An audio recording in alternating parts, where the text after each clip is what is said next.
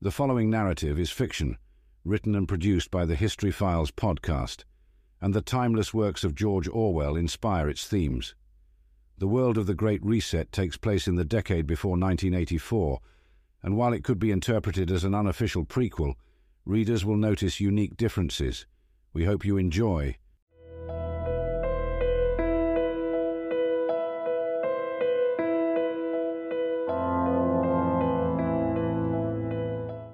The Great Reset by Blake Hamilton.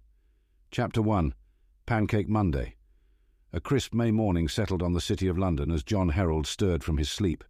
Staring at the ceiling, he recited in his head Bridget, Mark, teacher, 2 Grand Drive, London, his inner voice trailing off as he failed to recall the fifth memory.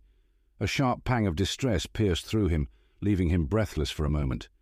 Gathering himself, he glanced at the woman lying beside him, her face softened by sleep. Bridget, his high school sweetheart, and now his anchor in the turbulent sea of his failing memory. Their house was as ordinary as their life had been for the past few decades. Yet today, a peculiar urgency seemed to hover in the air, an urgency reflected in the pages of the morning newspaper that lay on the breakfast table. Picking it up, John's gaze fixated on the headlines. The world was preparing for the Great Reset of 1974, a project aiming to unite the world with a singular narrative of truth, a digitized global library. He frowned, crumpling the paper in his weathered hands. This isn't right, Bridget, he murmured, his eyes searching hers for understanding. History isn't meant to be a single story. It's about multiple perspectives, different voices. Bridget sighed, the corners of her eyes crinkling with concern and confusion. John, she began, her voice barely more than a whisper, I know you really care about these issues, but you know that this has been in the works for some time now, and to be honest, it's hard to keep up sometimes. Their conversation was cut short by a sudden knock on the door. Bridget rose to answer it, her steps echoing the rhythm of familiarity in their humble home. Their son Mark stood at the threshold, his stern face relaxing into a warm smile at the sight of his mother. Morning, Mum, he greeted, bending down to peck her on the cheek. Morning, love, she responded, stepping aside to let him in. You're right on time. Pancakes will be ready soon, she said, referencing their Monday tradition. Mark Herald, an officer of the Ministry of the Core Library and a staunch believer in the Great Reset, brought with him a gust of the world beyond their domestic bubble. As they gathered around the breakfast table, Mark, trying to convince his father about the virtues of the Great Reset, said, Dad, you of all people should understand. This is about unity, about peace. John countered, his voice sharp. It's about control, son. It's about silencing the voices that don't align with the League's narrative. Mark's face tightened. I expected more from you, Dad. More support, more understanding. Before the argument could escalate further, Bridget interjected, That's enough. Both of you. She turned to Mark, her voice softening. You should go now. You'll be late. Mark glanced at his watch and grimaced. You're right, Mum. He leaned over to kiss her goodbye, then turned towards his father. A hint of concern laced his parting words. Dad, when are you going to stop living in the past? The door closed behind Mark, leaving a silence in its wake. John sat deflated, the joy of their breakfast tradition replaced by a sour taste. Bridget moved to sit next to him, her arm around his shoulders offering silent comfort. John, she said, getting down to look at him, her blue eyes filled with a mixture of love and worry. You're going to be late for school. A soft sigh escaped his lips as he nodded, kissing her forehead. Right. I'd better get going, he replied, standing from the table and heading to the hallway to collect his things. He walked out of the door, leaving behind the familiar comfort of his home and stepping into a world on the brink of monumental change. Chapter 2 Famous Faces John walked the familiar route to the high school, his worn leather bag with textbooks slung over his shoulder. His stride was measured, the result of a lifelong commitment to maintaining his health and fitness. He made it a point to walk to work each day, turning the journey into a gentle daily exercise and a challenge for his mind. He noted the names of the shops and streets, landmarks on his route, the florist's shop on Allen Street, the bakery on Carnaby Avenue, the grocer's shop at the corner of Dunstan Road. Each name was a victory, a confirmation that he was still holding on to reality. Catching a glimpse of his reflection in a storefront window, John noted the lines on his face, a testament to his seventy years of life. His hair was thinning and brown, combed neatly back. His clean-shaven face was framed by blue glasses perched on his nose, and despite the decades, his five-foot-nine figure was strong and hearty, a result of a life of outdoor activities, hikes and countryside adventures with Bridget. It was not long until John arrived at the West London Public High School, a large brick complex built in the 1930s, worn and intimidating. He entered through its iron gates, walking the familiar path to his staff room on the second floor of Block D. The journey up the graffiti-strewn staircase was an unwelcome reminder of the mindless pranks of bored teenagers. He was always the first to arrive, the staff room cold and dark until he flicked on the lights at exactly 8.10 a.m. He dropped his bag, stored his lunch in the bar fridge, and brewed a strong black coffee, taking a sip and muttering to himself, Nectar of the gods. Sitting down at his desk, John reached into his breast pocket and pulled out his diary. Its worn brown leather cover, etched with the words, Property of the Ministry of Education, that he'd defiantly scratched out, felt familiar in his hands. The diary held his class timetable, a few phone numbers, and two precious photographs, mementos of a time when life was simpler and his mind clearer. Having prepared his lesson plan, John reached into the old wooden chest that was under his desk. Over the years, he had amassed an impressive collection of personal resources to aid his teaching maps, newspaper clippings, relics from the wars, and letters of correspondence from various corners of the world. These were not the approved core library syllabus material, but they added a touch of authenticity that the textbooks often lacked. Though this practice was frowned upon by the Department of Education, John was nearing retirement and largely left alone. Arriving at the classroom door, he took a deep breath and braced himself. Class 9C was often rowdy, their adolescent energy proving a challenge to contain. Opening the door, he was met with the familiar cacophony of voices and shuffling of desks. He ushered them into order, insisting they take their books out and stand at attention as he laid out the day's plan. There were a few groans from the back and some slouching shoulders, but overall the routine had proven effective. Now, gentlemen, are we ready? he began, revealing the game board for famous faces. The board displayed a collection of images of notable figures from history. The students loved this game, their competitive natures coming alive as they vied to recognize the individuals. Who can tell me who this man is? John asked, pointing to an image of a man with an oval-shaped face with intense blue eyes. His prominent nose and neatly groomed facial hair contributed to his distinguished and serious appearance. There was a moment's pause as the class studied the picture. The silence was then broken by a couple of boys from the back row. Isn't that Kent's girlfriend? One of the boys mocked. Like a flash, Kent struck back. That's funny. I thought your mum was my girlfriend, at least. That's what she told me last. Boys! John stepped in with a stern blast. A quiet fell over the class. Then a tall boy named Tom from the front row raised his hand. Sir, that's Woodrow Wilson, he offered, his tone confident. Very good, Tom, John praised, his voice echoing in the momentarily silent room.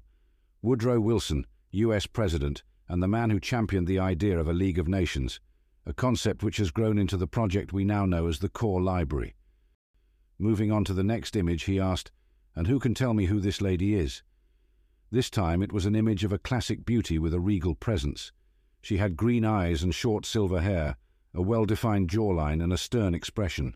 There was a bit of an unsure murmur through the class before Nick piped up from the middle of the room.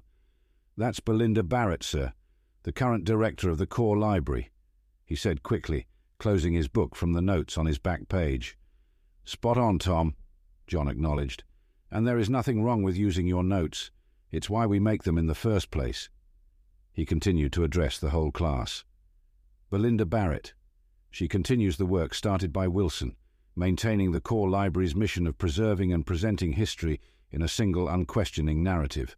Certainly not a project that has happened overnight, but don't they seem confident with this digital update? The kids all stare blankly at John. What's happening now? moaned a boy in the back. John removed his glasses and rubbed the bridge of his nose. The Great Reset ringing any bells? It was all over the news today. The boy looked at his mate next to him and said with a smile, That would be why I didn't know, because it's lame. John decided to push on. He knew getting bogged down here ran the risk of derailing the whole class. Anyway, finally, who can tell me who this man is? John asked, moving on to the last image of the game. It was a picture of a man with a distinguished appearance and a warm and charismatic smile.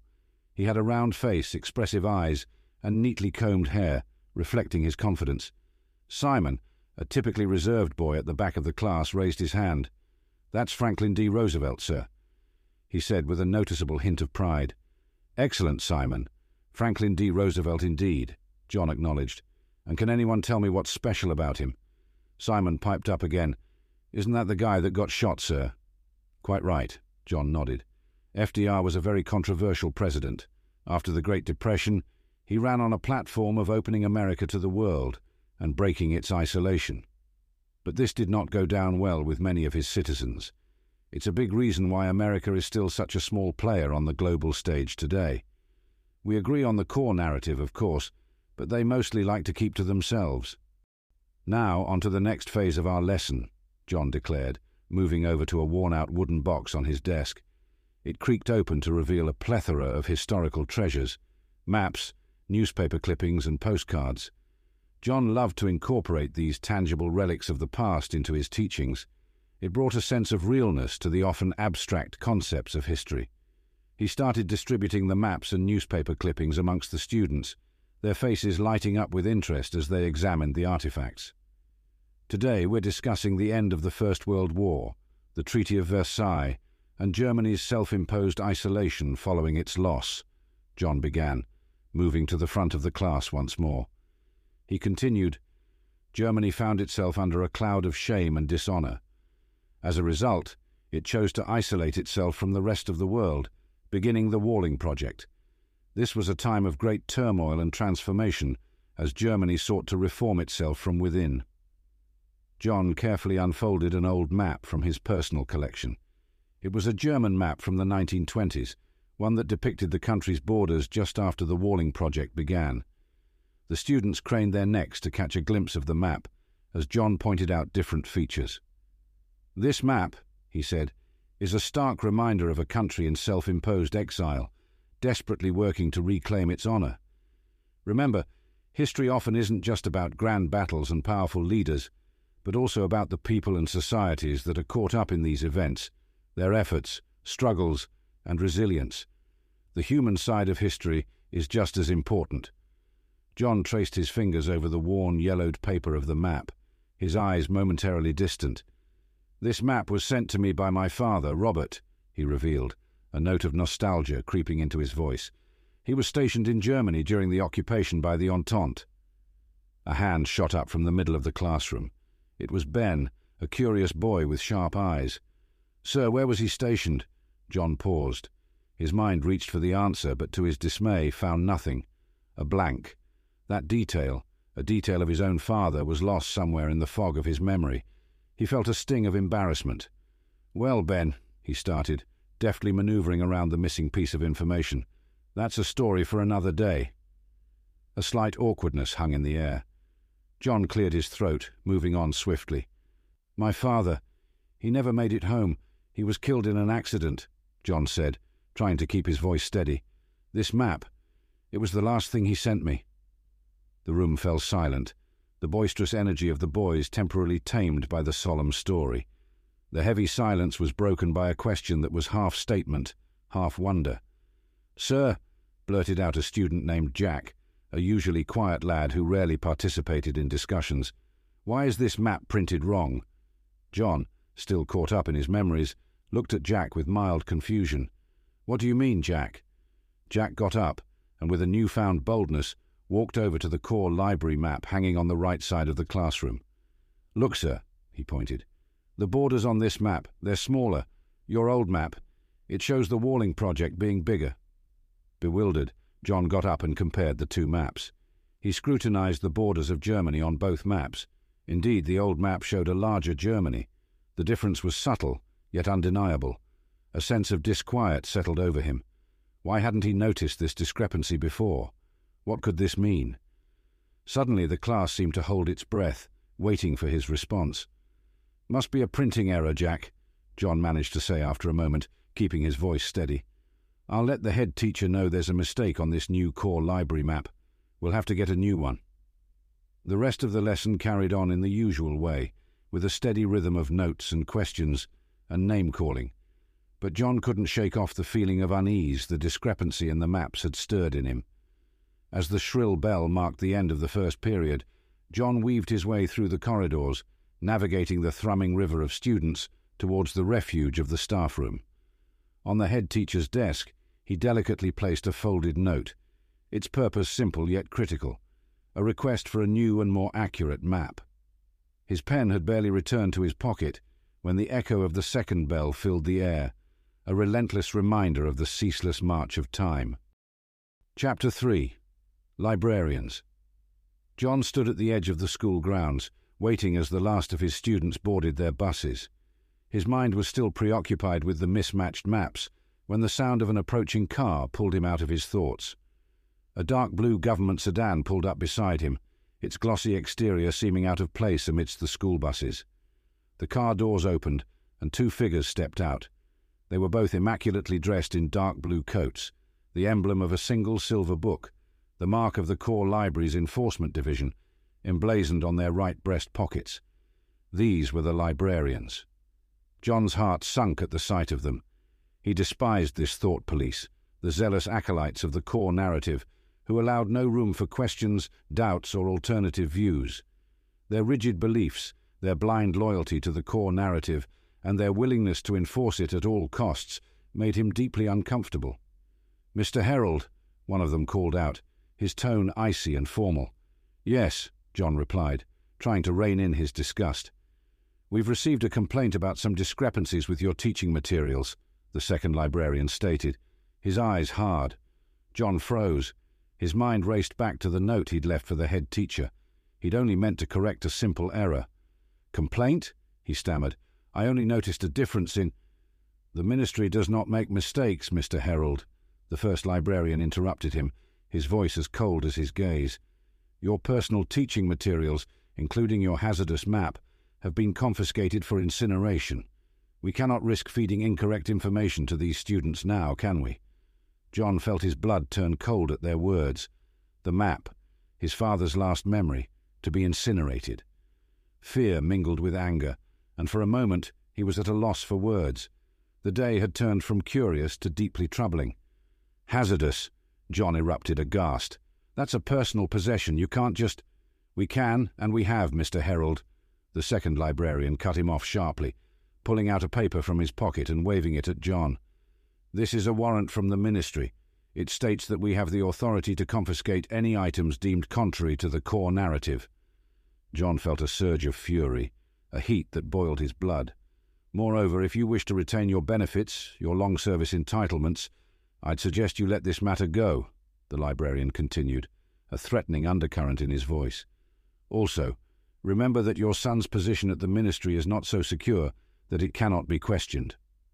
John's clenched fists were aching to release the pent-up anger.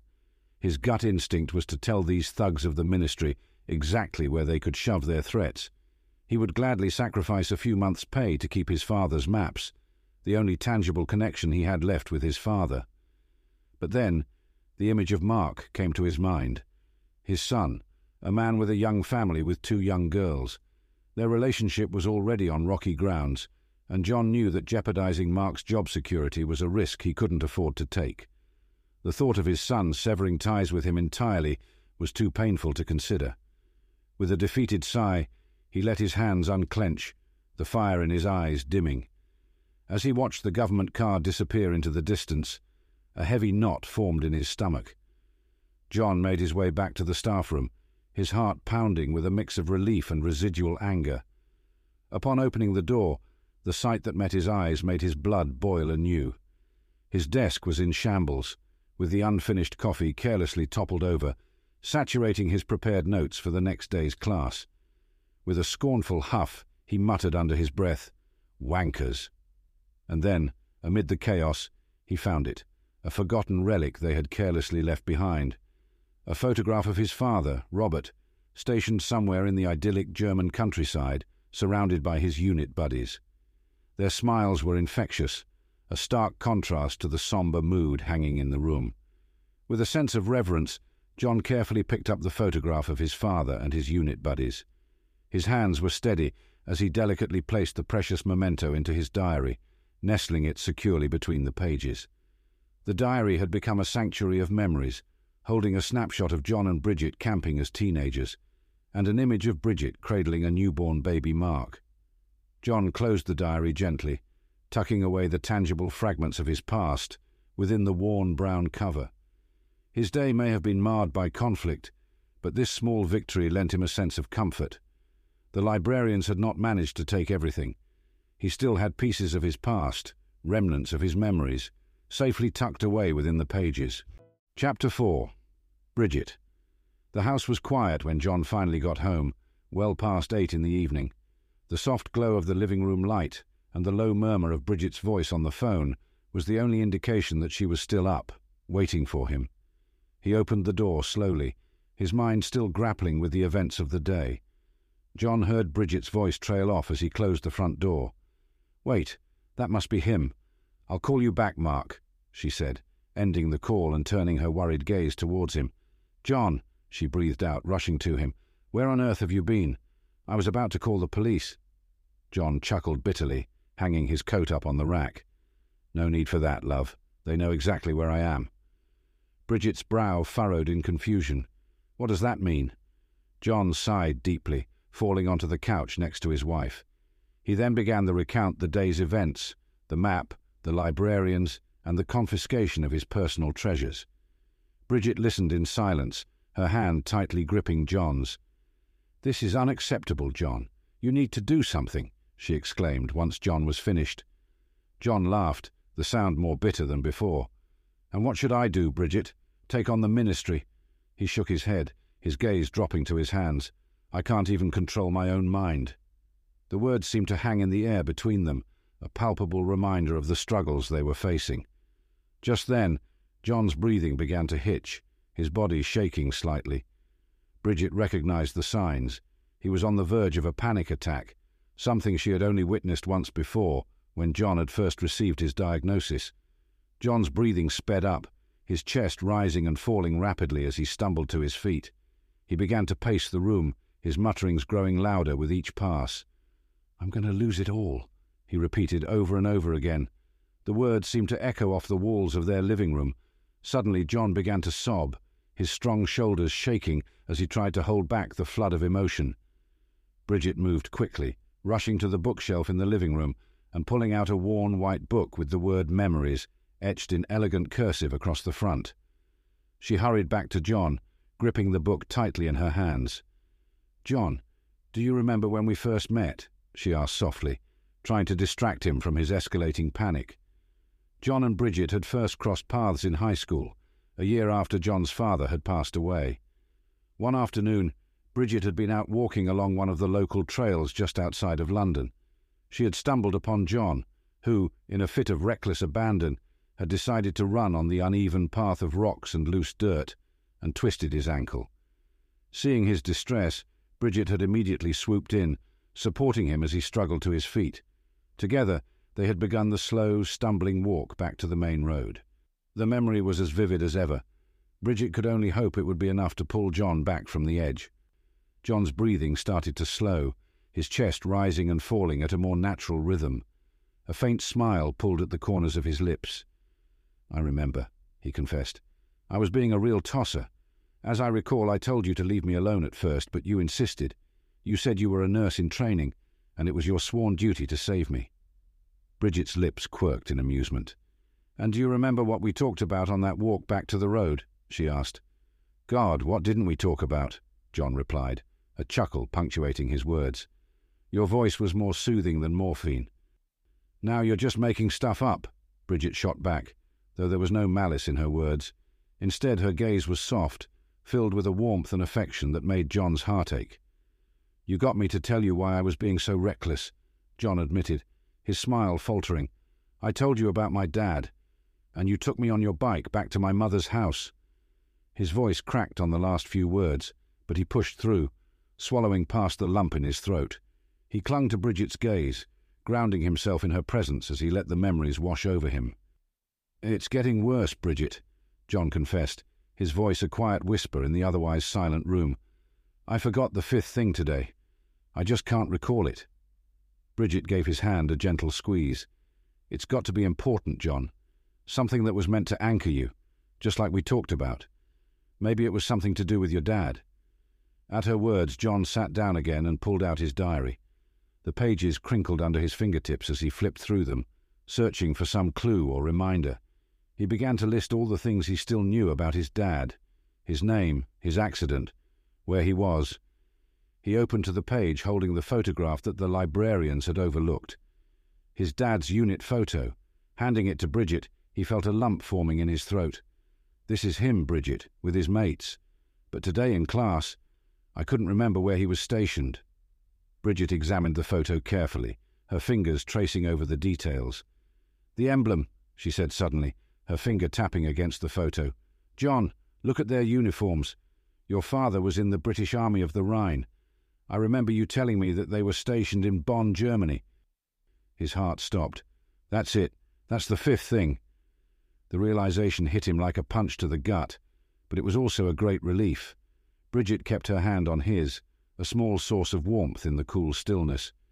John's gaze was still fixed on the photograph, drinking in the details of his father's face, the same face he saw every time he looked in the mirror. The memory of his father's death, while distant, was still a painful one.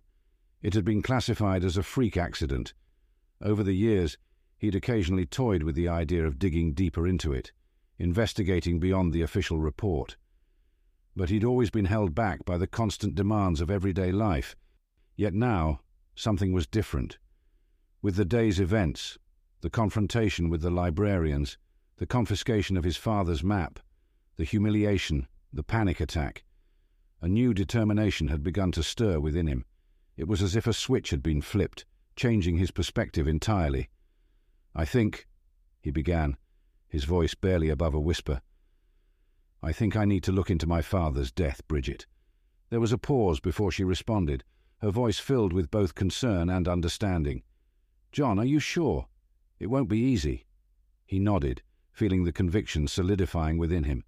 Yes, I'm sure. Something doesn't add up, Bridget. Today, today was a wake-up call. I need to do this. But Bridget, John stammered, anxiety creeping back into his voice, without the fragments, without the map, how will I even know where to start? Bridget, ever the practical one, simply squeezed his hand and offered him a reassuring smile. Well, you can always ask Mark for help. He works for the ministry after all. John paused at her suggestion. Mark embraced the past with the same passion as his father. He'd spent hours as a boy listening to John's stories about history, hungrily soaking up every detail. But John had a nagging fear. Mark was as passionate about the past as he was loyal to the ministry. How would he react to the idea of challenging the core library's narrative? John felt a knot of anxiety at the thought of putting his son in such a position. John stared at the photograph of his father one more time, he was standing at a crossroads. On one side lay the possibility of uncovering a truth that had been buried for decades, and on the other, the risk of putting his son in a difficult position. Closing the diary, he sighed, feeling the weight of the decision on his shoulders. As he glanced up at Bridget, he said quietly, I guess I just need to have faith. Chapter 5 Faith the Herald living room was bathed in the warm glow of the setting sun filtering through the curtains, a cheery contrast to the cold and overcast day outside. The chatter and laughter from the dining room had begun to wane, replaced by the low murmur of the television set. An illuminated news report on the TV was broadcasting about a brewing conflict within the Eastern Alliance. This is the BBC, and the date today is May 14th, 1972. The commentator's calm voice filled the room, assuring viewers that the tensions within the alliance were being quickly and peacefully dealt with. Elizabeth Herald, Mark's wife, was clearing the remnants of dinner off the dining table. Her daughters, Rose and Mary, buzzing around her, their excitement undimmed by the late hour. The girls, despite their young ages, were interested in every detail of their surroundings. John sat in his usual armchair, eyes fixed on the television screen, although his thoughts were far away. He was only pulled back to the present when he heard the distinct sound of Mark's footsteps approaching. Dad, could we have a word? Mark asked, a confident look on his face. He was holding two glasses of whisky, one of which he offered to his father. John accepted the glass with a nod, curiosity piqued by the serious tone in Mark's voice. He turned the volume down on the television, shifting his attention to his son. I have something I want to tell you, Mark said, looking excited. He took a deep breath, looking at his father, then glanced towards the dining room, where his family was laughing and chatting. John felt a spark of interest. What is it, Mark? he asked, noticing the warmth in his son's voice. What's the good news? Mark took a sip from his glass, then put it down on the table with a clink. Dad, I've accepted a position with the ministry, he began, his tone steady. I will be part of the team overseeing the completion of the Great Reset project in London. The mention of the ministry and the Great Reset project made John choke on his whisky. He spluttered, looking at Mark with wide eyes. Is this some sort of joke? he asked, his voice laced with disbelief and a hint of sarcasm. Mark, taken aback by his father's harsh reaction, shook his head. No, Dad, it's not a joke. This is important work, and it will help maintain the great peace, he defended, sounding somewhat hurt. John stared at his son in disbelief. Mark, you can't be serious. You're a bright, capable man with so much potential. And you're throwing it all away to become a part of that, that authoritarian cult of an institution, he said, his voice filled with a mixture of disappointment and concern. Why don't you look in the mirror, Dad? If you want to talk about wasted talent, Mark retorted, his voice raising a few notches. He gestured towards his father. You're one of the brightest men I know. Yet you've spent years pouring your heart into teaching people who couldn't care less. You offered thousands the keys to understanding the world, our culture, and what it means to be human. And what do they do with that goodwill? Nothing. Not to mention that most of those same people would then pretend that they'd never been given a chance to know the truth, and instead make up their own sick view of the world. John's face was grave as he absorbed the harsh truth in Mark's words. You can't force knowledge onto people, he said after a long moment. It needs to be discovered. Yes, it's disappointing, but it's also necessary. That's where you're wrong, Dad, Mark interjected, shaking his head fervently. The Great Reset is exactly what we need to cement this precarious peace. Your faith in people is far too strong. They've proven time and time again that they can't be trusted to do the right thing. John's voice suddenly turned to a commanding yell one that Mark had not seen for a long time. And just who should I place my faith in? Who is the overseer now? You. A cold tension filled the room as father and son locked eyes, neither willing to yield. Just then, a small whimper echoed from the kitchen, shattering the icy standoff. The high pitched, innocent voice of a young girl filled the room with a mixture of confusion and concern. Why is Daddy and Poppy fighting? Did we do something wrong? Both men broke their gaze, their bitter confrontation snapping back into reality. Mark cleared his throat, hastily collecting his composure. I think it's time we got the girls home to bed, he said, his voice barely above a whisper. John merely nodded in response, the anger still simmering beneath the surface. Bridget saw them to the door, her concern etched across her face. Casting a last look over her shoulder at John, she realized that he had turned his back to them his gaze glued to the broadcast on the television. Finally, the door clicked shut behind them, leaving John alone with his thoughts and the flickering images on the TV, the faint commentary of distant problems, the only conversation left in the room. Chapter 6 The Truth Mark Herald stood in the expansive halls of the Ministry of the Core Library, surrounded by an air of quiet efficiency and an almost palpable sense of transition. Stacks of boxes, each one meticulously labelled, filled the corridor, a testament to the significant move the ministry was undergoing. From the traditional buildings attached to the Parliament, the ministry was now relocating to a gargantuan structure in the heart of London.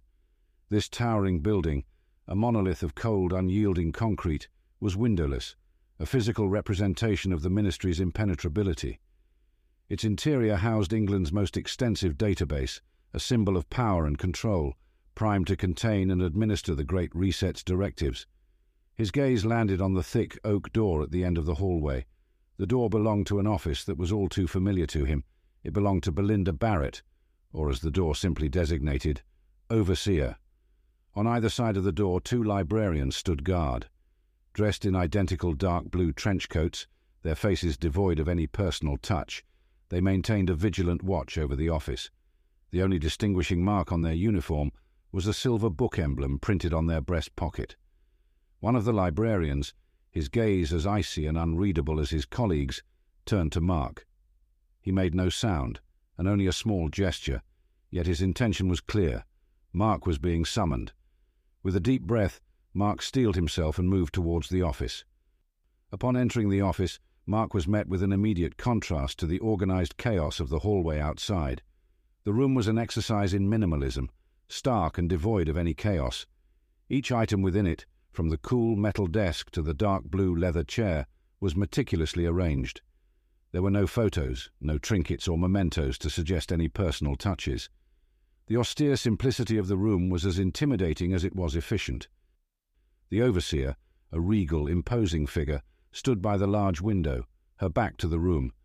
From her vantage point, she had a commanding view of the ministry grounds stretching out below. The setting sun painted the scene in hues of gold and crimson, casting long shadows. Overseer Barrett, Mark greeted, his voice steady despite the knot of anticipation tightening in his stomach. Without turning, she gave a slight nod, acknowledging his presence. Silently, Overseer Barrett moved away from the window and walked over to her desk. With a fluid motion, she bent down and pulled out an old wooden box from beneath it. The box was weathered with age, its wood dark and polished. To Mark, it seemed oddly familiar. Mr. Herald, the overseer began, her tone calm and even. It appears we have a problem. She placed the box on the table, her fingers brushing lightly against its surface. The librarians confiscated this hazardous material from your father yesterday, and it begs the question of why you did not disclose the existence of such contents months ago. Taken aback, Mark struggled to respond. I knew my father had items like this, but they are merely family mementos, harmless. His words were cut short as the overseer sharply raised a finger, interrupting him. This is not harmless, Mr. Herald, she said, her voice stern. As I said, it is hazardous. Flustered, Mark found himself echoing her words, his voice barely above a whisper. As you say. As she spoke, the overseer picked up an old map and a postcard from the box, her fingers carelessly handling the objects. You see, Mr. Herald, she began, her voice steady, formal. We are in a constant battle with materials such as these, contamination from the old world. She walked over to a small, unadorned metal cube in the corner of the room its stainless steel cover glinting under the office lights. You might not be aware, she continued, but I can tell you that exactly 43.5% of our budget from the League and British Home Office is dedicated to containing material like this. Arriving at the cube, carefully, she lifted the lid. Of that 43.5%, she carried on, over half of that is spent containing propaganda from Germany. You would not believe the tripe that leaks out of the walls of that place. She then tossed the map and postcard inside the cube. The impact of the items on the object's bottom triggered instant incineration, the materials vanishing in a flash of heat and light. No, Mark blurted out, his reflexive lunge towards the family treasures too late to save them from destruction. The overseer, seemingly unbothered by Mark's outburst, spoke again. Mark, she began, I can see you are concerned, but that's because you are misinformed. I have brought you here to rectify that fact. She moved back to the desk and sat down, her posture as impeccable as ever. As everyone knows, Germany has been in self-imposed isolation since the end of the Great War. What most people don't know is that their self-reflection isn't working.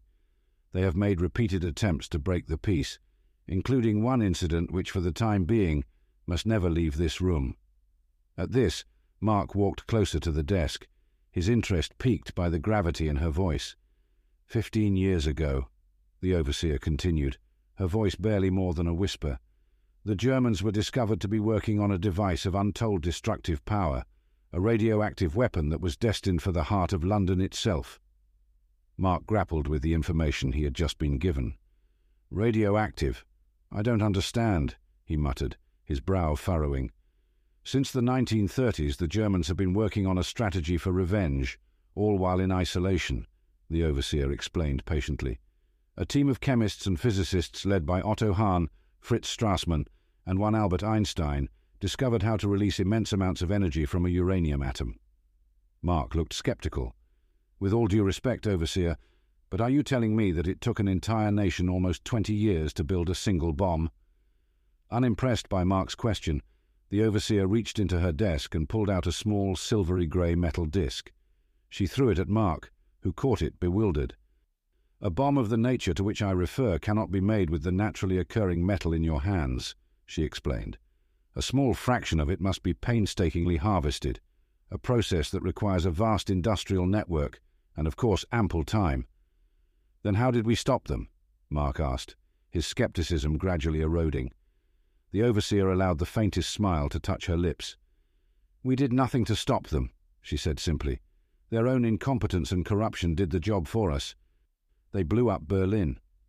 That's impossible, Mark interjected, taken aback by the revelation. Undeterred, the overseer sensed she had Mark's full attention and decided to deliver the final piece of evidence. She reached into her desk one more time, extracting a tightly sealed folder. She broke the wax seal and produced three images. These are the Trinity photos. Decide for yourself, she said, sliding them on the desk's cold surface to Mark. Mark leant in and studied the images closely. Each depicted a wasteland of rubble and fire. But it was the third photo that finally shattered his skepticism. In the centre of the photograph, six large pillars stood, not intact, but recognizable, and strewed around them four horse statues appeared, partially melted from what only could be intense heat. That's the Brandenburg Gate, Mark murmured, almost to himself. Yes, Mark, the overseer replied, and once the Great Reset is complete, everyone will know the truth. Chapter 7 Not Found Mark stepped out of the overseer's office, his mind buzzing with the truths he had just been told. The normally busy and bustling halls of the Ministry of the Core Library were a blur as he made his way through them, his mind wrestling with the shocking revelations he had just been exposed to. His thoughts were disrupted when he heard a loud, distinct voice echoing through the expansive lobby. I am here to see my son. The voice unmistakably belonged to John Herald. Mark increased his pace towards the entrance, where his father was locked in a standoff with a librarian. Why do you need all this information? John's voice carried through the open space as Mark approached. Enough, Mark called out to the librarian, his tone sharp and commanding. Take your hands off my father. The tall figure of the librarian withdrew at Mark's command, returning to his post by the main entrance. Mark placed a comforting hand on his father's shoulder. Dad, what's wrong? he asked, concern marking his features. John gave a gruff sigh, his frustration apparent. I just wanted to see you and they wanted to know my whole life story. Turning towards the receptionist, Mark's expression was one of barely concealed anger. Why are you harassing my father like this? The receptionist, taken aback by his sudden hostility, stammered out an answer. Apologies, Mr. Herald, but we need to take the residential address of all visitors. It's just standard procedure. Confused, Mark pressed her. And the other information you requested? With a slight shift of her glasses, the receptionist responded. That was it. Mark looked back at his father, noticing for the first time a flicker of fear and shame in his eyes. It was an expression he'd rarely seen on the man who had always been his pillar of strength. Not taking his eyes off John, Mark dictated the address. Two Grand Drive, London. The receptionist repeated the address, writing it down and thanking him for his compliance.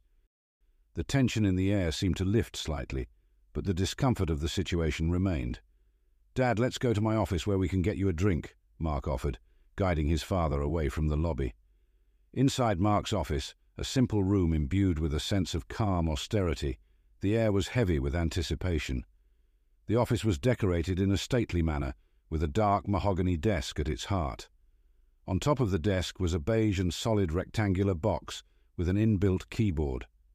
On top of that, a bulky monitor, to the side, a tall matching bookshelf stood laden with a collection of technical manuals and reports. Mark was standing behind his desk, rubbing the mahogany surface under his palms as he gazed at his father. On the other side of the desk, John stood tall, albeit with a slight stoop that had come with age. He held a glass of water in his hand, his eyes reflecting a mix of concern and determination as he looked at his son. Taking a deep breath, Mark finally broke the silence. Dad, why did you come here? John sighed heavily, his eyes weary. I want my things back, Mark. Mark shook his head. Dad, they're artifacts of a bygone era. It's time you let go. The ministry confiscated them for a reason. But they're not just artifacts. They're a part of me, John protested, his voice steady, but filled with a quiet frustration. Dad, you have to understand the ministry's perspective here. They're relics of the past, hazardous according to them. It would be easier for both of us if you just let them go, Mark reasoned, trying to keep his voice steady and calm. John sighed again, this time with resignation. It's not just about the artifacts, Mark. It's about preserving our history, about truth and knowledge. You might be okay with the ministry dictating what we should and shouldn't know, but I'm not. Mark, trying to soften his voice, put forward a counter suggestion. Dad, have you ever considered retiring? I mean, you've done your part, you've served your time, and it might save you some trouble with the ministry. John's face hardened, the lines of his age seeming to deepen. Retiring, he scoffed, shaking his head. Mark, I've dedicated my life to uncovering and sharing the truth. Not just for me, but for us, for you, for the memory of your grandfather. His voice held a steely resolve. And I'll continue my pursuit, with or without your help. John set his glass down on the desk, his gaze unwavering. Make sure you're on the right side, Mark. Mark then watched his father leave his office, the echo of his words lingering in the air. A strange mix of emotions swirled within him surprise, fear, admiration for his father's steadfast determination, and a sense of guilt for doubting his mission. After a moment's hesitation, Mark turned to one of the test terminals installed in his office. He needed to confirm that his father's quest was a dead end for himself. He started typing, his fingers shaking slightly, searching for evidence about the accident involving Robert Herald. However, he was met with a stark error. The file he was looking for simply wasn't there. The only display on the monitor was a flashing green text. Error 404. Chapter 8 Archives the familiar hum of the elevator that ran the height of the ministry complex had normally been a comfort to Mark, a slow break from the rushed pace of his daily life. Today, however, that same sluggishness only brought him a sense of anxiety. After failing to locate the crucial file on his grandfather's accident, Mark reasoned there must be a hard copy stashed away in the basement archives. He felt an odd thrill at the prospect of hunting it down, a missing piece that may finally bring his father closure. As the elevator descended below the ground floor, its normally soothing tone took on an eerie quality, the sounds seeming to echo the secrets buried deep within the building's underbelly. The descent was long, far longer than he expected. The doors opened with a hollow echo, and Mark was immediately struck by the damp, chilled air that swept into the elevator car. It carried with it the faint aroma of old paper, dust, and a hint of mildew. He was standing on the threshold of the ministry's most neglected space, the basement archives. Mark stepped out onto the concrete floor, its surface damp and cold beneath his polished leather shoes. The lighting was sparse, dim fluorescents hung from the ceiling, their light barely enough to penetrate the gloom. The basement, in stark contrast to the main floors above, seemed untouched by the moving and modernization efforts, instead crumbling under the weight of time and neglect. Mark was not alone in the basement. At a simple desk, dwarfed by the hulking frame of a massive open vault door, sat a man in his fifties. Simon, the chief supervisor of the basement, was an unlikely figure to find in the ministry's underbelly. He had jet black hair, a charming smile, and an air of calm acceptance that softened his cold surroundings.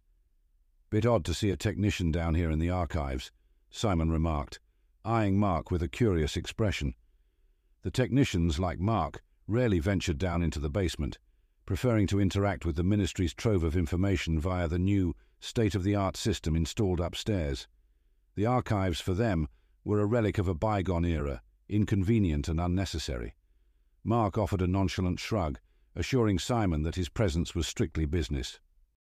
Investigating a file error on the new system, he explained, trying to maintain an air of casual professionalism. Simon chuckled lightly at the remark, nodding in understanding. I'm not one to stand in the way of progress, he quipped, his smile growing wider. He gestured toward the vast vault behind him, the gateway to the archives, giving Mark a silent nod to proceed. Mark entered the vault, and it was as if he had stepped into a forgotten world. His footsteps echoed in the quiet, reverberating off the high metal shelves that seemed to extend into infinity. It was a labyrinth of old filing cabinets, rows of shelving and simple wooden desks at the end of each row.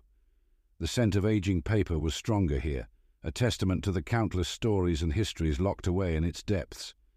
Mark knew that it would be significantly easier to ask Simon for assistance. The man had been working with these files for years, and surely knew the system like the back of his hand. But he knew he had to be discreet, avoiding the involvement of anyone else in this personal quest. He noticed that the archive rows were meticulously organized into five-year blocks, each one carefully labelled. Starting from 1918, they stretched on and on, a timeline etched into the very fabric of the room, all the way to the present day. Feeling a small surge of excitement, he ventured into the first row, the narrow and dimly lit aisle feeling increasingly claustrophobic as he went further in. Finally, he reached the end of the aisle, and there he found the section labelled Occupation Records. Each subsection within the row was meticulously organised in alphabetical order. Initially, he looked under H for Herald, but to his disappointment, there was no result. It was a bit like looking for a needle in a haystack, but he wasn't about to give up so easily. Next, he moved on to the section for the British Army of the Rhine, which was further subdivided into smaller sections by region Cologne, Dusseldorf, and Bonn. Each file was a thick treasure trove of bureaucratic information, and each one was teeming with untold stories and hidden truths. The Bonn file was decidedly smaller than those of the other cities, which seemed reasonable considering that Cologne was the principal city of occupation and Dusseldorf was the industrial hub of the region. With a determined set to his jaw, Mark extracted the Bonn file from its slot and carried it over to the closest reading table. He carefully opened the thick file, its aged pages brittle under his touch. Mark began to scan the documents with impressive speed as he rifled through the incident reports he encountered a multitude of records describing friendly fire accidents and equipment malfunctions, a sobering testament to the hazards of military life. But there was nothing, not a word, not a single line, related to Herald. His frustration mounted with each passing minute. Then, in a fit of frustration, he slammed the file shut. The noise echoed through the still basement archives, the sound stark in the otherwise silent room.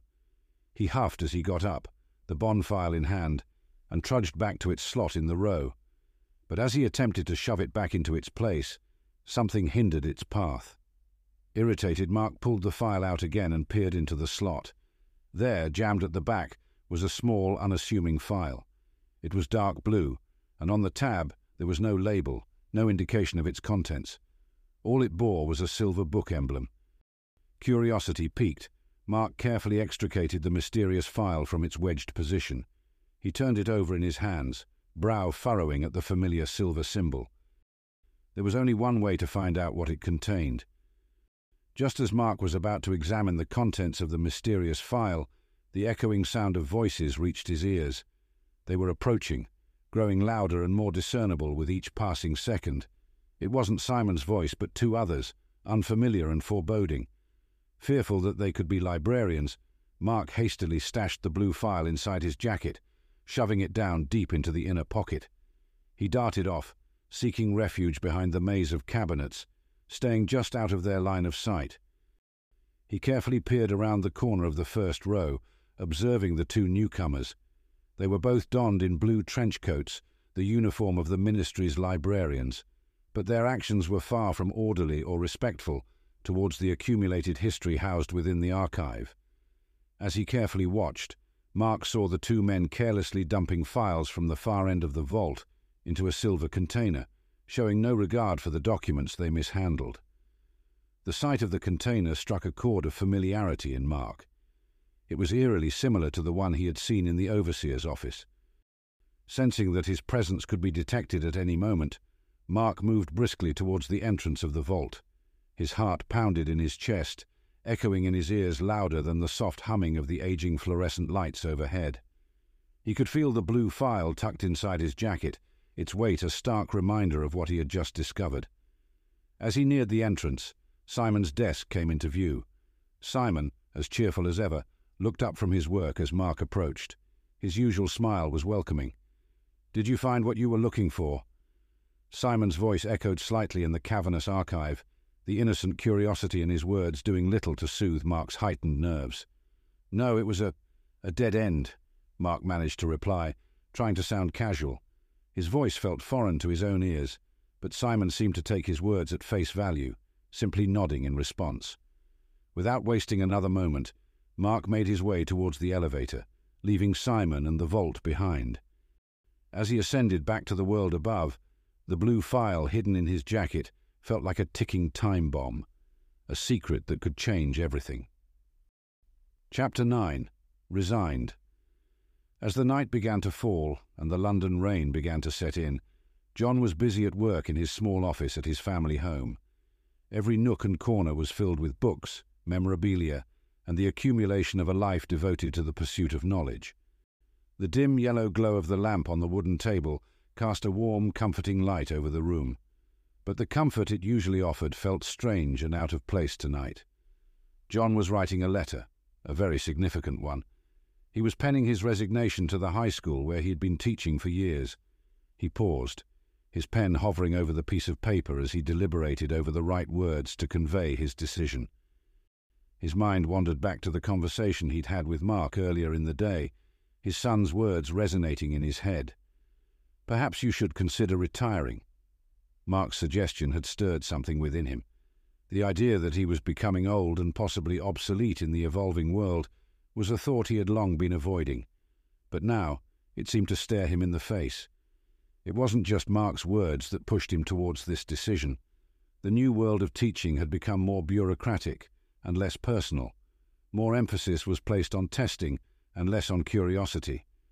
The shift from traditional to modern felt overwhelming and unfamiliar. It seemed to John that the profession he loved was morphing into something he simply didn't recognize. The nib of his pen glided across the paper as he composed his resignation letter, every stroke echoing the finality of his decision. His heart ached as he penned the final lines. Finally, John sat back in his chair, letter in hand. This was not just a resignation from his position, it was a resignation from a significant part of his identity. John was still holding the sealed envelope in his hands when a knock echoed through the house, interrupting the silence of the night. He rose from his chair, his joints creaking with the sudden movement, and made his way to the door. The knock repeated, more urgent this time, accompanied by the sound of the pouring rain outside. Opening the door, John found his son, Mark, standing on the doorstep, drenched and panting, holding a large umbrella that was failing to shield him from the heavy downpour. There was a certain intensity in Mark's gaze, a certain eagerness that seemed out of place on this gloomy night. Dad, Mark began, his voice cutting through the noise of the rain, I need to talk to you. John attempted to tell him it was late, that this could wait until the morning, but something in Mark's voice and action stopped him. Something urgent, something important. You were right, Mark continued, his words coming out in a rush. The file was missing, and I. I have something to show you. With that, he held out a small, dark blue file, its cover damp from the rain. There was no label on it, no identification of what it contained, only a silver book symbol stamped on its cover. It was opened slightly, revealing glimpses of the documents within. John took the file from Mark, confusion etched on his face. He motioned for Mark to come inside. He led Mark back to his study, casting a last look at the resignation letter on his desk, before he turned his attention to the mysterious file in his hands. The two men settled down in the warm confines of the study, the rain pounding against the windows, creating a drumming backdrop. John opened the dark blue file, while Mark watched him, anticipation flickering in his eyes. The file was thin, the pages few, but their impact was immediately evident. At the top of each document, was the emblem of the BAOR, the British Army of the Rhine, instantly recognizable to John. Yet most of the text was obscured, black bars concealing the information beneath. Only a few words and phrases remained visible, their context lost amidst the redactions. John's eyes scanned the pages quickly until they landed on a list of names. His heart skipped a beat as he recognized one of them Robert Herald. His father's name, clear as day, despite the rest of the information being concealed. A rush of exhilaration surged through him. He looked up at Mark, an excited gleam in his eyes. I knew you could do it, he said, clapping Mark on the back. I knew it. Unable to contain his excitement, he rushed out of the study to find Bridget, clutching the file in his hand as if it was a precious artifact. Left alone in the study, Mark leaned back in his chair trying to process what had just happened. But it was not long until his thoughts were interrupted by a beep from his pager. An unknown number had sent him a message. 020-1745-5628. Who could it be? Why was anyone contacting him at this late hour? With curiosity nagging at him, he decided to call the number. He moved to the kitchen, picked up the landline and started dialing. Each beep on the number pad echoed in the quiet room. The line rang for a moment before someone picked up on the other end. So it appears that you didn't hit a dead end, said a familiar voice. Taken aback by this unexpected call, Mark tried to keep his voice steady. I don't know what you're talking about. Relax, Mark, Simon said, his tone light-hearted. I'm not one of the overseer's goons. I work in archives, remember? Well, at least I did until today.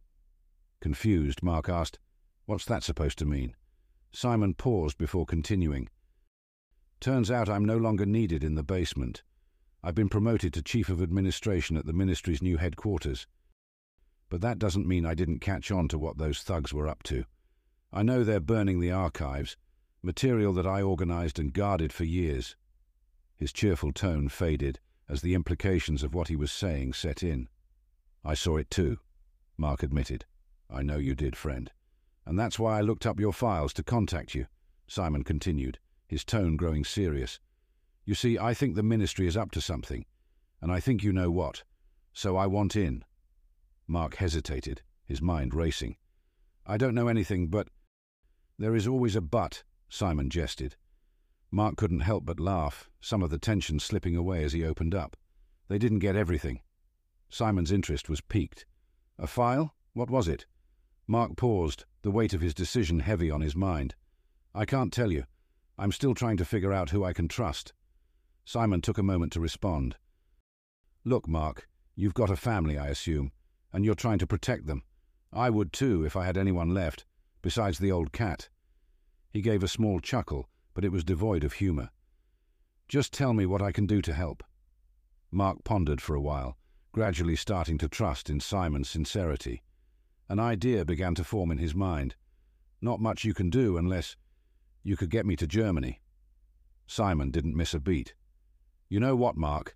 I think that request is right up my alley. Mark sounded sceptical. How? Simon chuckled again, this time with a note of excitement. You know better than anyone that the League is attempting to pull off this great reset in synchronization, and it turns out that the Brussels office is having recurring upload issues. The head office here is having kittens over it. It sounds to me like I could recommend sending an excellent young technician to Brussels to assist. Mark pulled the phone away from his ear for a moment. It was all falling into place, he thought. But one problem remained. What about John? Just then, he heard the sound of footsteps and the murmur of his mother and father's voices coming towards the kitchen. Mark quickly put the phone back to his ear. Simon, you're on to something. I'll call you later when I get home. He hung up just in time to place the receiver back on the hook as John entered the room. Mark, who was that? Were you just speaking to Liz? John asked, brimming with excitement. Mark hesitated, trying to formulate a response. It was a call from the administration office. Brussels is having upload issues, and they desperately need someone to go and resolve the problem, he said slowly. I just thought that if I went and got some free time, I might go to Bonn on your behalf and investigate. John's smile slightly dissipated. I love your newfound curiosity and enthusiasm, Mark, but there is no way I am letting you go alone, he said with a steely resolve. I will be coming too. Mark was taken aback. Dad, it's a work trip, not a family holiday. What do you think the ministry will think? And even if they agreed, why would I take you instead of, say, Liz and the girls? John paused, glancing at Bridget, as if searching for a solution. He looked back at Mark, who only managed a shrug in response. John placed a hand on his breast pocket, feeling the outline of his diary, the last fragments of his memory. At that moment, he knew the cover story. You're taking me because it will be my last chance to see Europe, he said quietly. I. I am losing my mind, and this is a son's last chance to do something special for his father. Bridget placed a hand on John's shoulder. John, John continued, it would be all true and verifiable. I have the doctor's diagnosis, and as of tomorrow I will no longer be an educator at West London High School. Mark stood frozen, his mind racing. Was his father lying? Then he remembered the incident from earlier in the day when John couldn't tell the receptionist his address. It wasn't out of pride or moral principle. It was simply because he didn't know. Mark then noticed the proud and strong man he admired struggling with the admission he had just made. His mother, the only force holding his father together. Without hesitation, Mark walked across the room and hugged his father, lending him his strength and allowing him to release the fear he so deeply felt. As the three heralds embraced, Mark said, choking back tears, Dad, you're coming with me. I'll make sure of it. Chapter 10 Brussels The following week was a whirlwind for Mark and John. Day after day, they tirelessly orchestrated what was necessary for their impending trip to Brussels. The day after John's startling admission, Mark took it upon himself to make Simon understand the severity of their circumstances. The situation demanded John's presence in Brussels, and Mark managed to convey this with an intensity that even Simon couldn't ignore. Simon, although initially flustered and mildly irritated by the personal implications of Mark's request, found himself relenting later that day. He informed Mark that the head office had given their reluctant approval. Their pressing need for Mark's expertise in Brussels had outweighed any potential complications. John, on the other hand, was dealing with his own finalities. Finishing out the week, his last day fell on the last day of the term, the 29th of May. His resignation from the school marked the end of his long teaching career. The day was relatively low key, not due to lack of respect or admiration, but because of its suddenness and John's own wish for a simple send off. Meanwhile, Bridget, Elizabeth, and the girls were charting their own little adventure a camping trip to a familiar cabin in the Peak District National Park, just north of Buxton, planned for the first week of the school holidays during the men's absence. It was an attempt to maintain a semblance of normalcy and a family tradition. Brussels International Airport greeted the heralds with a symphony of organised chaos, embodying the quintessential nature of a European hub. The terminal was a gleaming cathedral of glass and steel, a tangible testament to Belgium's place in the interconnected world. As they navigated the corridors, the omnipresence of the League was striking. At security checkpoints, alongside the expected contraband of knives and liquids, new prohibitions were showcased under the auspices of public safety aged books, old artifacts, and anything that might be deemed hazardous. The security personnel, embroidered with the ministry's insignia, dutifully enforced this unexpected sanitization. In addition, prominently placed throughout the airport were starkly designed posters, their simple layout belying a profound message. Emblazoned in bold red letters against a stark grey background was the motto, One Truth, One Peace. The repetition of the phrase across various corners of the airport was unsettling, a constant reminder of the new world order the League intended to establish. Once out of the airport, the sprawling city of Brussels unfurled before them, bustling with life. The city was a beautiful amalgamation of history and modernity, brimming with intricate Gothic spires that stood tall against the cobalt sky. However, the sense of omnipresence didn't fade as they embarked on their taxi ride. As the car cut through the city, more posters echoed the same motto One Truth, One Peace, their intense red standing out against the city's blend of grey and colour.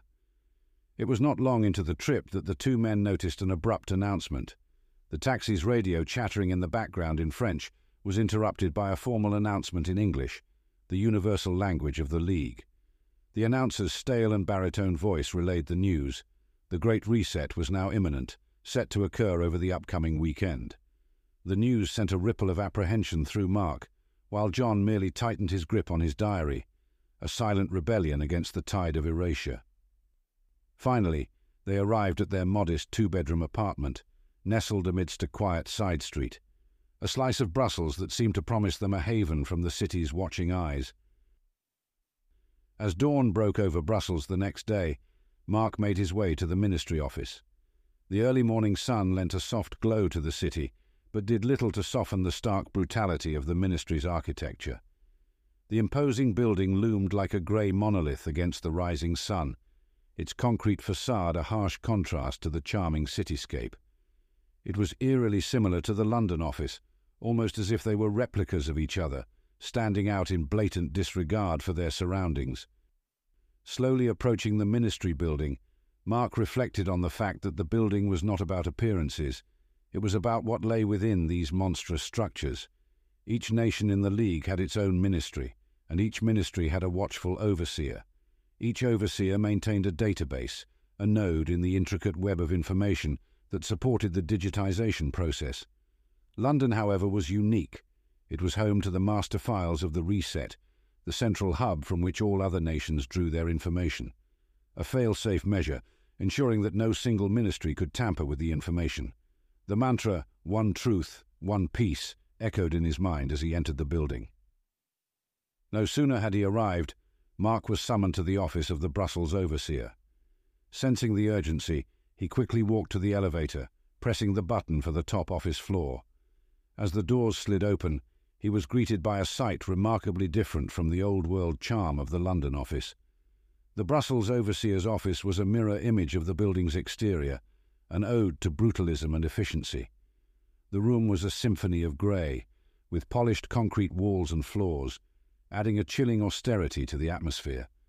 Dominating the space was a desk, devoid of any personal effects, that mirrored the angular precision of the room. However, what captured Mark's attention was not the Spartan decor, but what lay at the far end of the room. An enormous circular screen loomed large against the concrete backdrop, its flickering light casting an eerie glow. As Mark ventured closer to the imposing desk, a feeling of confusion washed over him. There was no one in the room to greet him. Instead, he was left in the company of a ghostly silence and a massive, faceless screen. Suddenly the room burst into life as the large screen flickered into focus. A silhouetted figure appeared on the screen, its features unrecognizable, but its voice distinct, feminine, and regal. Mr. Herald, the figure calmly stated.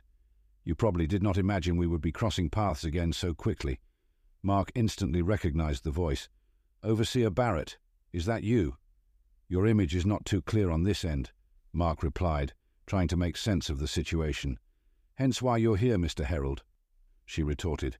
These imbeciles had months to get this node online, and only days out from the Great Reset do they even bother to ask for assistance. Mark was taken aback. He could feel the weight of her impatience and mounting expectations. Right, he finally managed to respond. I better start by speaking to the regional overseer, to see where to start, that is. Overseer Jacobs will be of no use to you, Mr. Herald. His incompetence has led to his termination by the League. I am now this ministry's overseer, she declared, her words echoing ominously in the room.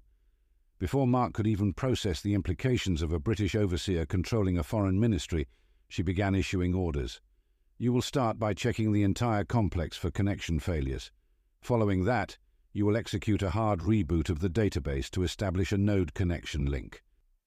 Oh, and one last thing, Mr. Herald.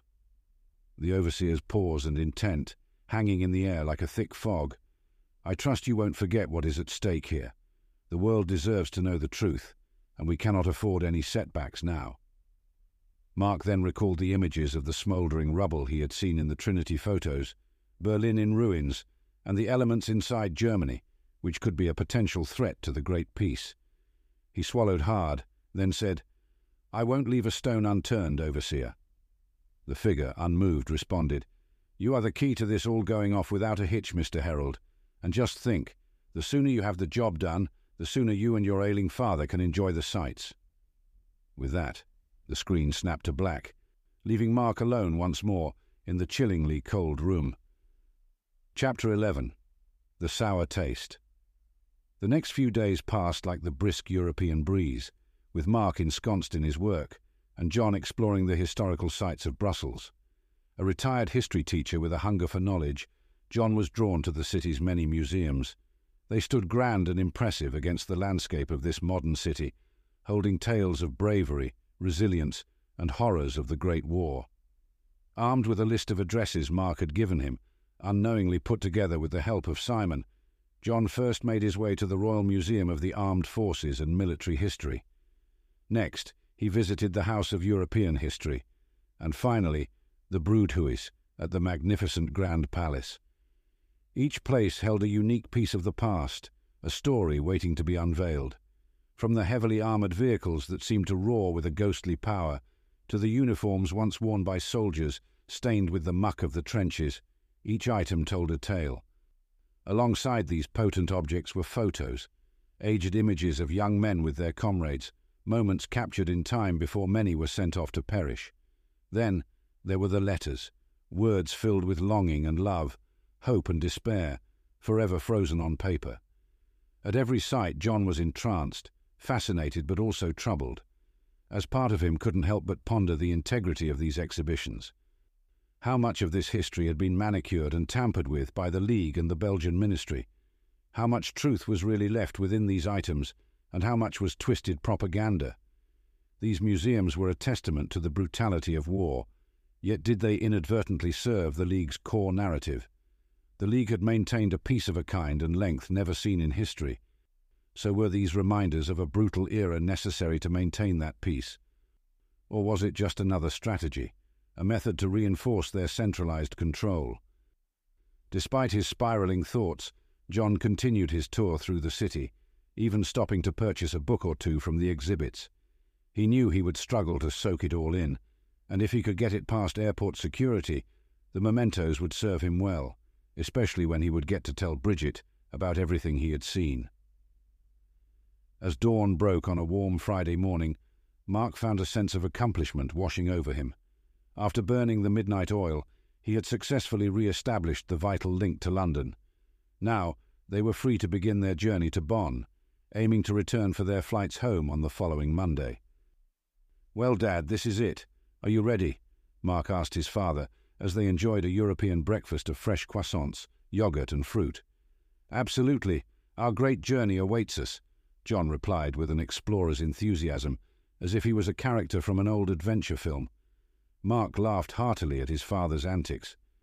Plus, John continued, I better get out and get some real walking done soon. Your mother would kill me if she knew how much pastry I've eaten over the past few days. John joined in the laughter, rubbing his belly in good humour. With breakfast finished, they packed their belongings and made their way to the nearest train terminal. They weren't due in Bonn until the evening, so they decided to make a couple of stops along the way, first at the Liège Citadel and then a stop at Fort Eben Emael. Throughout the train journey, the pair maintained high spirits. They drank in the picturesque scenery of the Belgian countryside, a lush tapestry of woodland and rolling fields that seemed to go on forever. Perched high on a hill overlooking the city of Liège, the historic citadel had a commanding presence. Known as the Burning City's balcony, it had witnessed numerous transformations over the centuries, each layer of history adding to its complex narrative.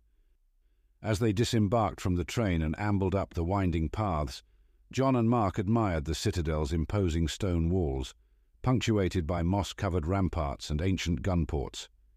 As they climbed higher, the view expanded. Upon reaching the top, they were rewarded with a panorama of red rooftops, church steeples, the meandering Meuse River, and verdant hillsides on the horizon. They decided to rest for a while, enjoying a hot cup of coffee as they drank in the view. As they sat, they discussed the fort's historical significance. One of John's books explained that the citadel was a critical defensive structure during the Great War. In August 1914, as part of the Schlieffen Plan, the German army intended to sweep through Belgium swiftly to reach France. However, they hadn't anticipated the resistance they would face at Liège. The fort held out for 11 grueling days and became a symbol of Belgian resilience and courage. As they started their descent along the pathway towards the station that would lead them onto Fort Eben Emael, Mark turned to his father and said, This has been great, Dad. We should have done this a long time ago, you know. I know, Mark, John replied with a tinge of guilt in his voice. I do regret not taking you or your mother on trips further than the cabin, but I'm glad that we are here now, and I have you to thank. Mark, beaming at his father's acknowledgment, responded softly, looking forward down the path. And thank you, Simon, for this amazing itinerary. This comment caught John off guard. Who's Simon? he asked, a hint of curiosity in his voice. Mark hesitated for a moment before responding. Simon is a friend, a friend from work who helped plan the trip, that's all. John, sensing that there was more than Mark was letting on, stopped in his tracks and turned to his son. Let me get this straight, Mark. A random person in the ministry helped you arrange this trip and planned our travel schedule. He looked at Mark intensely. You didn't tell this, Simon. Why we were going to Bonn, did you? Mark hesitated again. Dad, it's not like that. Simon, he is like us. He knows the ministry is hiding something. John let out an exasperated sigh. Jesus Christ, Mark. And to think you accused me of putting too much faith in people. He stormed off, leaving Mark behind, but Mark ran after him and grabbed his arm. Dad, calm down, Mark urged. Not everyone at the ministry is a librarian like the ones who took your stuff. Simon was looking after old records when I met him. That was when I found the file. John pulled his arm away from Mark's grip. All this information, Mark, is not the kind you keep from your father, especially when dealing with an organization that thrives on manipulation. The two men found themselves locked in a familiar stare down, a replay of the time they'd clashed in the living room of the Herald household. But this time, it was John who broke the silence. Look, I'm just going to go to the restroom, and I'll meet you back on the platform. We can talk about this later. With that, he turned and headed off to the station's restroom. As Mark sat alone on a faded metal bench at platform A, he wrestled with the emotions of how such a great day had soured so quickly. Ten minutes later, the train pulled into the station. Looking around, he realized that he still couldn't see his father anywhere. With a sense of urgency, he sprinted towards the restrooms, pushing past a stream of confused tourists. Dad, John, the train is here. We have to go, he called out as he entered the restroom. But there was no reply. Frantically, Mark checked each stall, only to find the last one empty. And at that moment, a sense of dread washed over him as the realization set in. John was gone. Chapter 12 The Three Split Cities. Look, I'm just going to go to the restroom and I'll meet you back on the platform. We can talk about this later. Mark had no idea, but at that moment a storm was brewing in his father's mind. John had made a decision, a plan of his own, to deviate from the ministry planned route. As he rounded the corner to the restrooms, he took a sharp turn, veering past them and towards the bus section of the terminal. As he made it down the stairs, his eyes scanned the bus signs hastily. Most were irrelevant, but one sign stood out. It read, Tour of the Three Split Cities. John's mind clicked. It must be a reference to Dusseldorf, Cologne, and most importantly, Bonn. John came to this conclusion as he recalled that the Rhine ran through all three of these locations, the river acting as a natural barrier and dividing line for the Great Walling Project. If his hunch was right, all he had to do was get on this bus and ride it to its final destination. With an adrenaline fueled scramble and a quick signing of documents, John hopped onto the bus and found a seat in the middle, a sea of unsuspecting tourists surrounding him. Let's see those ministry wankers track me now, he thought to himself, a smirk creeping onto his face. As the bus pulled away from the terminal and embarked on its journey, John made himself comfortable. A sense of satisfaction washed over him followed by an announcement over the speaker system from the tour guide. The words echoed through the bus in French, then in English. Welcome to the Three Split Cities tour. My name is Louise. Our trip today will be five hours long. From here it is an hour and a half to Dusseldorf. Then after a brief stop it's another 45 minutes to Cologne. And after one longer stop, we will finish in Bonn, the smallest of the three cities. The announcement was music to John's ears, all he had to do was ride the tour to its conclusion. Settling into his seat, the warm June sun creeping in the window, he pulled out a small book he had purchased from one of the museums and delved into its pages, the words slowly trickling into his mind. A sudden jolt snapped John from a world of sleep. Blinking, he looked around and was bewildered by the surroundings. A creeping sense of unease spread through him. Where on earth am I? His mind grappled with confusion as his eyes darted around the unfamiliar scenery. He was on a bus, but why? And more importantly, where was Mark? His heart pounded in his chest as he glanced down at his lap and saw the book he had been reading. I must have been reading this when I drifted off. The realization did little to soothe his rising panic. The nagging questions persisted. Why was he alone? Where in the hell was Mark? His mind felt like it was submerged in a fog, struggling to break through the surface. Glimpses of the previous days flickered in his memory like fragments of a shattered mirror. Reflexively, he found himself murmuring the mantra that had carried him through countless trials. Bridget, Mark. Yet the words hung in the air, doing little to illuminate his situation. Fighting the urge to panic, John clutched onto rationality with a vice-like grip. He was on a bus, so that would suggest that he must be going somewhere. Pushing down the unease, he moved to the front of the bus. There a young woman with golden hair and a glowing smile was perched behind the driver, a beacon in the confusion. Clad in a white uniform, she radiated an air of approachability. John made up his mind. He needed answers. Excuse me, miss, he started, trying to keep his voice steady. Can you tell me where we are? Certainly, Louise responded, a touch of familiarity in her voice as she glanced at her list. You're John, aren't you? You didn't disembark at Dusseldorf. You looked so peaceful, so I didn't dare wake you. John merely nodded, pretending to follow along as if this was all part of his plan. We're about five minutes away from our next stop, and I must say it's quite the sight, you know. Cologne is the largest and most impressive of the three cities along the German border wall. Again, John found himself nodding. Thank you. Louise, I'll make sure not to miss it, he managed to reply, his voice more composed than he felt. Making his way back to his seat, he began to process what he had learned. He was heading towards the German border wall, without Mark, and he had not gotten off at Dusseldorf. Their journey was now bringing them close to Cologne, the largest of the three cities. It had to be significant. But the weight of that significance eluded him. How is it important enough for me to be going there? He pondered, lost in his thoughts. And what about the third city? The gears in his mind continued to grind the unanswered questions multiplying with each passing second. As John found himself engrossed in his diary, the bus slowed its pace and finally came to a halt. The terminal was situated right next to the glistening Rhine, with a large bridge dominating the view.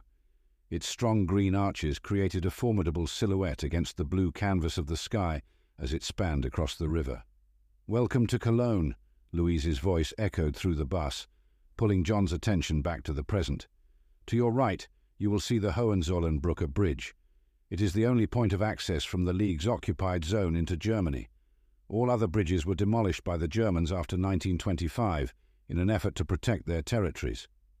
We will disembark here at the terminal and begin the short walk to the Kölner Dom. At her words, John turned his gaze to the opposite side of the bus, towards the direction Louise had indicated. There, standing tall against the backdrop of the city, was an awe-inspiring sight. A Gothic cathedral, the Kölner Dom, pierced the horizon with its twin black spires reaching for the heavens. A murmur escaped John's lips, the words occupied zone faint in the air. Suddenly, understanding dawned on him like a sunrise after a dark night. Of course, I'm here to investigate my father's accident. I need to disembark here to follow the trail, he realized. With newfound resolve, John rose to his feet and joined the line of tourists making their way towards the exit. As he approached the front of the bus, he was met with Louise's cheerful gaze. Enjoy the sights, John. You won't regret getting off this time, she called out, her voice filled with enthusiasm. A grin stretched across John's face. I certainly will not, he replied. Once they disembarked, Louise began to herd the group towards the cathedral. John blended in, matching their pace until they were immersed in a sea of locals. As the group moved further, John slipped away into the bustling crowd, disappearing into a narrow side street. Slowly backing away, he spun around, and to his dismay, he was confronted with two enormous eyes. Another League poster, he thought to himself. This one bore under its eyes the caption, See the same truth, again in crimson red.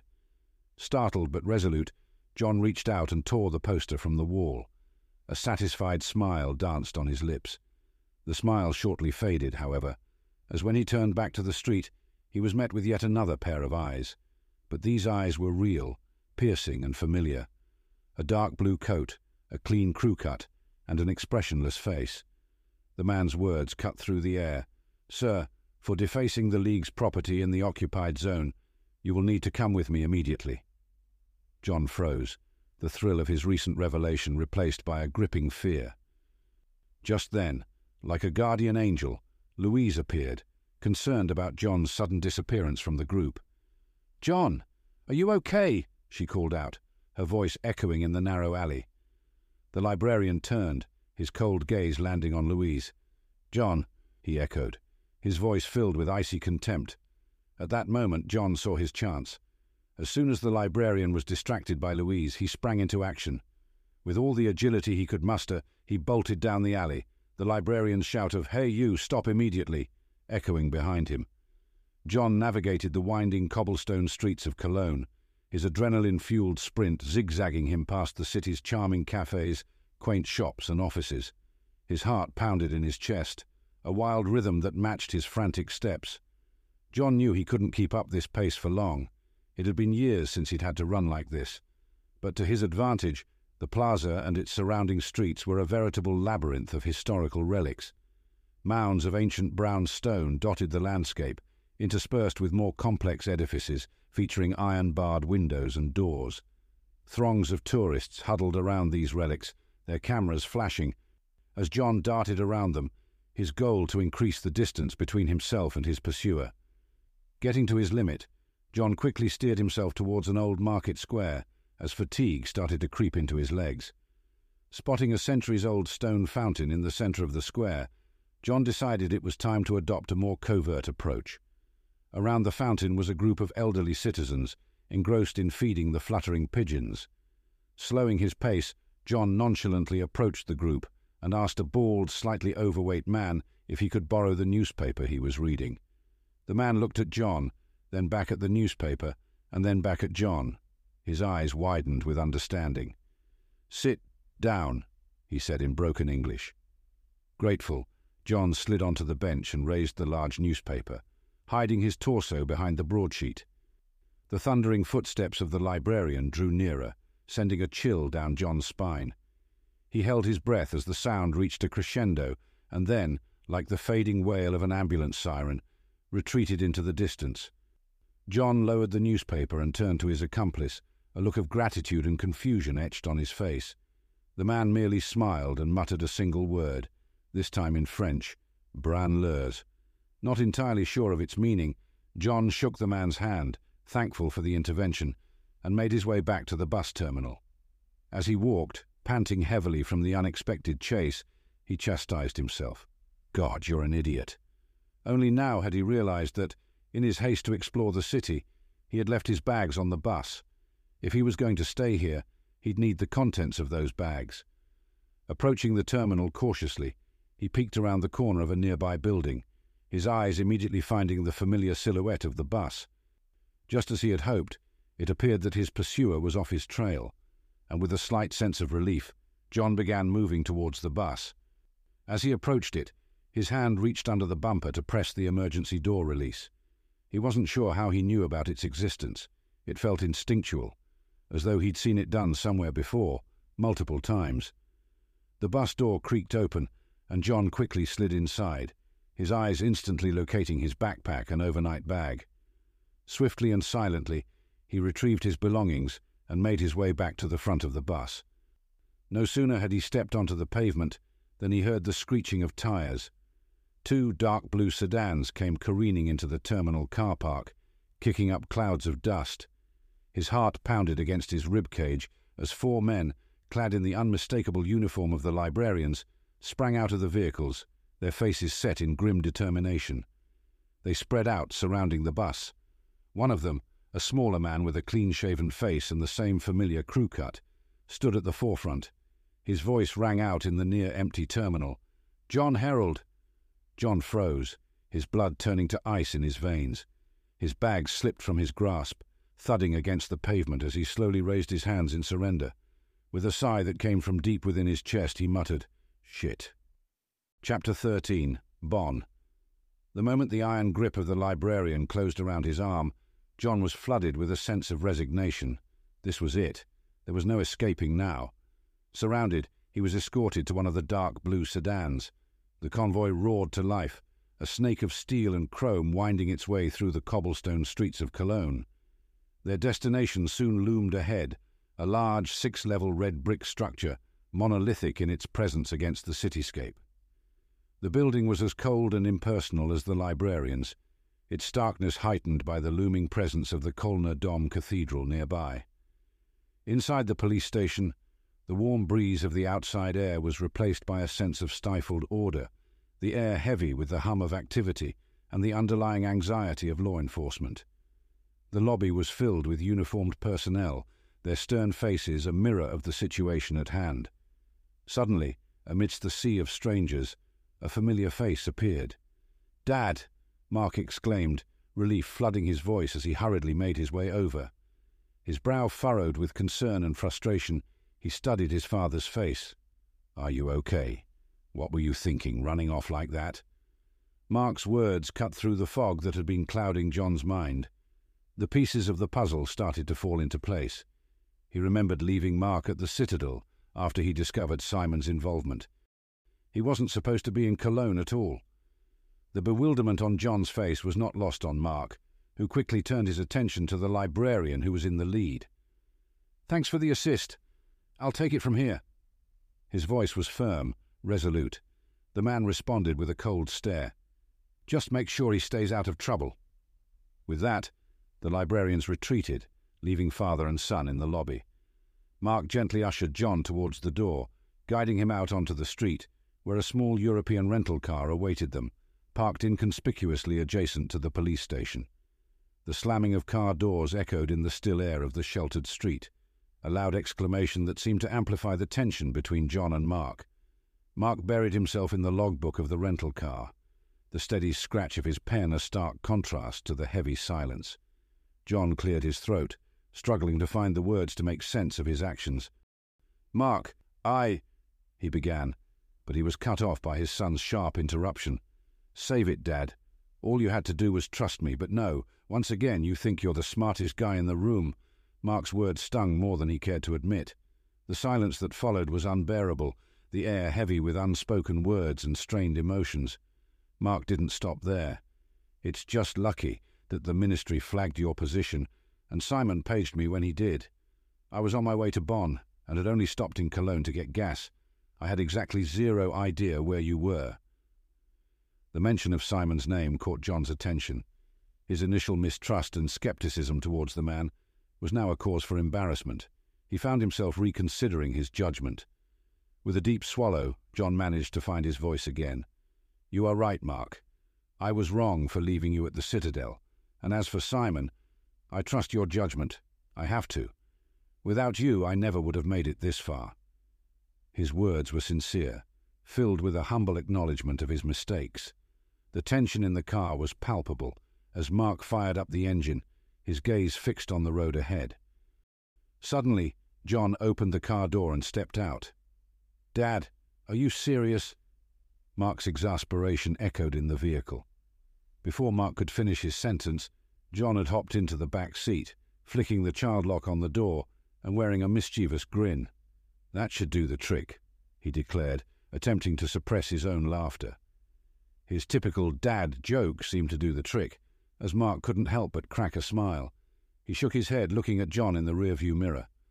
God, you're annoying, he grumbled, trying and failing to suppress his amusement. The drive to Bonn was a quiet one, the tension between John and Mark slowly dissipating with each passing kilometre. As they reached the outskirts of the city, they were met with a stark contrast to the bustling streets of Cologne. Bonn was a town at the end of the line, a place falling into slow dilapidation. There were no grand bridges or impressive industries, no cultural splendour to speak of. Also, the presence of the ministry seemed faded, their propaganda relegated to old posters and billboards that were as neglected as the town itself. It was a shell of a place, forgotten by time and change. Their destination was a small hotel by the Rhine, known as Baden. The establishment looked as though it hadn't seen visitors in months, its hosts shocked but welcoming at the sight of their guests. It was a quiet place, matching the overall feeling of the city. After settling into their respective rooms, they finally decided to venture down to the hotel's dining area for dinner. The clock on the wall read six o'clock as they made their way down, the setting sun casting long shadows through the windows. The dining area was empty, save for a few sorry-looking locals propped up at the bar. As they took a seat in the near silent room, John and Mark shared a glance. It was going to be a long night in the forgotten town of Bonn. Amidst the aroma of warm pies and mashed potatoes, John and Mark sat huddled together, deep in a discussion. Mark asked for the photo, one John had been carrying in his diary, a relic from Robert's past. In the image, Robert and his unit buddies were all smiles, posing before a quaint German cottage, its green hedges crawling up the walls, simple planter boxes punctuating each windowsill. Mark studied the image closely. This place could literally be any building here, he sighed, feeling deflated. John reached out and took back the photo, scanning it once more. His eyes stopped at the tree in the coat of arms near the door. What about this? he pointed out, hope colouring his voice. Mark shrugged. It's not like I can just look it up in a database. John, unfazed by Mark's scepticism, decided on another course of action. Time to go to a secondary source, he declared, pushing his chair back with a clatter that echoed in the silent room. He made his way to the bar, photo in hand, and sought help from the young bartender. The man scanned the image but shrugged apologetically. No, sorry, can't say I have. John sighed heavily, placing the photo on the bar. Just as he was about to give up, an older man sitting next to him spoke up. Give us a look. With nothing to lose, John handed him the photo. The old man scrutinized the image before a spark of recognition flashed in his eyes. Now that's a watering hole I have not seen in a long time, he reminisced, finishing off his stein. John perked up. Wait, you visited this place? Religiously until the old owner went bankrupt, the old man revealed. It's called the Zur Linden Wirtin, a pub, not a fifteen-minute walk from here. A wave of relief washed over John. Brilliant, he said. Would anybody be there? The old man shrugged. I think his son Arnold still lives there, doesn't do anything with the property, so you might want to knock real hard on the door when you get there. Chapter 14 The Family Tree After speaking with the old man, John and Mark decided to finish off their meals and set off for the old pub before darkness fell that evening. As they navigated the neglected streets of Bonn, sidestepping piles of rubbish and large potholes, the world around them felt abandoned. How could a city fall so far from grace? And just how much of it was the fault of the brutal line of division that flowed through the centre of town? Following the old man's directions, they found themselves standing in front of a building that matched the one in the photo. Though its windows were boarded up and the hedges overgrown, it held the same familiar charm. Brushing aside the vegetation near the entrance, Mark found the marker, a metal and wooden coat of arms bearing a tree. This is the place, Mark announced. John approached the door, rapping his knuckles against the wood. Hello, he called, listening for any response. When none came, he knocked again, louder this time. Hello, I'm looking for an Arnold. After a moment, they heard the faint sound of footsteps descending from the second floor. A series of locks clicked open, and a wary face appeared in the gap of the slightly ajar door. I'm Arnold. What do you want? John took a breath choosing his words carefully. I was hoping you might be able to answer some questions about the history of this place. Arnold's eyes narrowed. Look, old man, this isn't a museum. It's not even a pub anymore. Why don't you just leave me alone? But as he moved to close the door, John's boot wedged it open. Arnold, John implored, I don't want to waste your time. Could you at least tell me where your father lives? It's really important that I get some answers. Arnold paused. That's going to be impossible. He died four years ago. John froze, the news hitting him like a jolt. Arnold studied him. Did you know him? John shook his head. No, but he might have known my father. He withdrew his boot from the door, allowing it to close. But after a moment, the locks clicked once again, and the door opened wider. Arnold then gestured for them to come inside. The trio proceeded into the main hall of the house and followed Arnold up a creaking staircase to the living quarters on the second floor. The home was a stark contrast to the mild evening, its interior cold and slightly damp. They stepped warily, mindful of the groaning steps that seemed to sag under their weight. As they reached the main area, the soft crackling of a roaring fire greeted them. Its warmth quickly dispelled the chill, wrapping the room in a welcoming heat. Arnold cleared a pair of chairs at the dining table, pushing aside empty whiskey bottles before dragging the seats over to the fire. The flames flickered off the worn fabric of a nearby armchair, beckoning them to sit. Under the fire's glow, Arnold's features came into sharper focus. He was thin, nearly skeletal, with long blonde hair and an unkempt beard. His sunken eyes appeared haunted, and it was clear that he was older than Mark, likely in his late fifties. With a wave of his hand and a sarcastic tone, Arnold welcomed them. Welcome to my humble abode. John, ignoring the sarcasm, responded, As I said outside, my son Mark and I are hoping you could enlighten us on the history of this place. We were hoping to speak to your father, but I assume he may have passed on some of that knowledge to you. Arnold sank into his chair, a far-off look in his eyes. Depends on what you need to know. Mark spoke up, eager to find a breakthrough in their investigation. Was your family in possession of this pub during the Great War? My grandfather might have been here. Arnold chuckled, leaning over to retrieve another whiskey bottle from the floor. Shit, now that's a long time ago. But you're in luck. My family built this place back in the late 1800s, when it was still a part of Germany. He took a long swig from the bottle. My dad was about 15 when the Kaiser abdicated, and the provisional government sued for peace. Lucky thing, too. He'd have been called up for sure if the Entente had decided to march on Berlin. John murmured in agreement. That is lucky. But don't get me wrong, Arnold continued. It was far from a picnic. With Bonn torn in two during the occupation and then permanently divided after the Walling project, my family faced a tough decision stay with the business in the occupied zone and renounce our German heritage, or abandon the pub and flee across the river. Growing impatient, Mark interrupted. Is this going somewhere? Do you want the history or not? Arnold replied, holding up the whiskey bottle in offer. When Mark declined, he shrugged.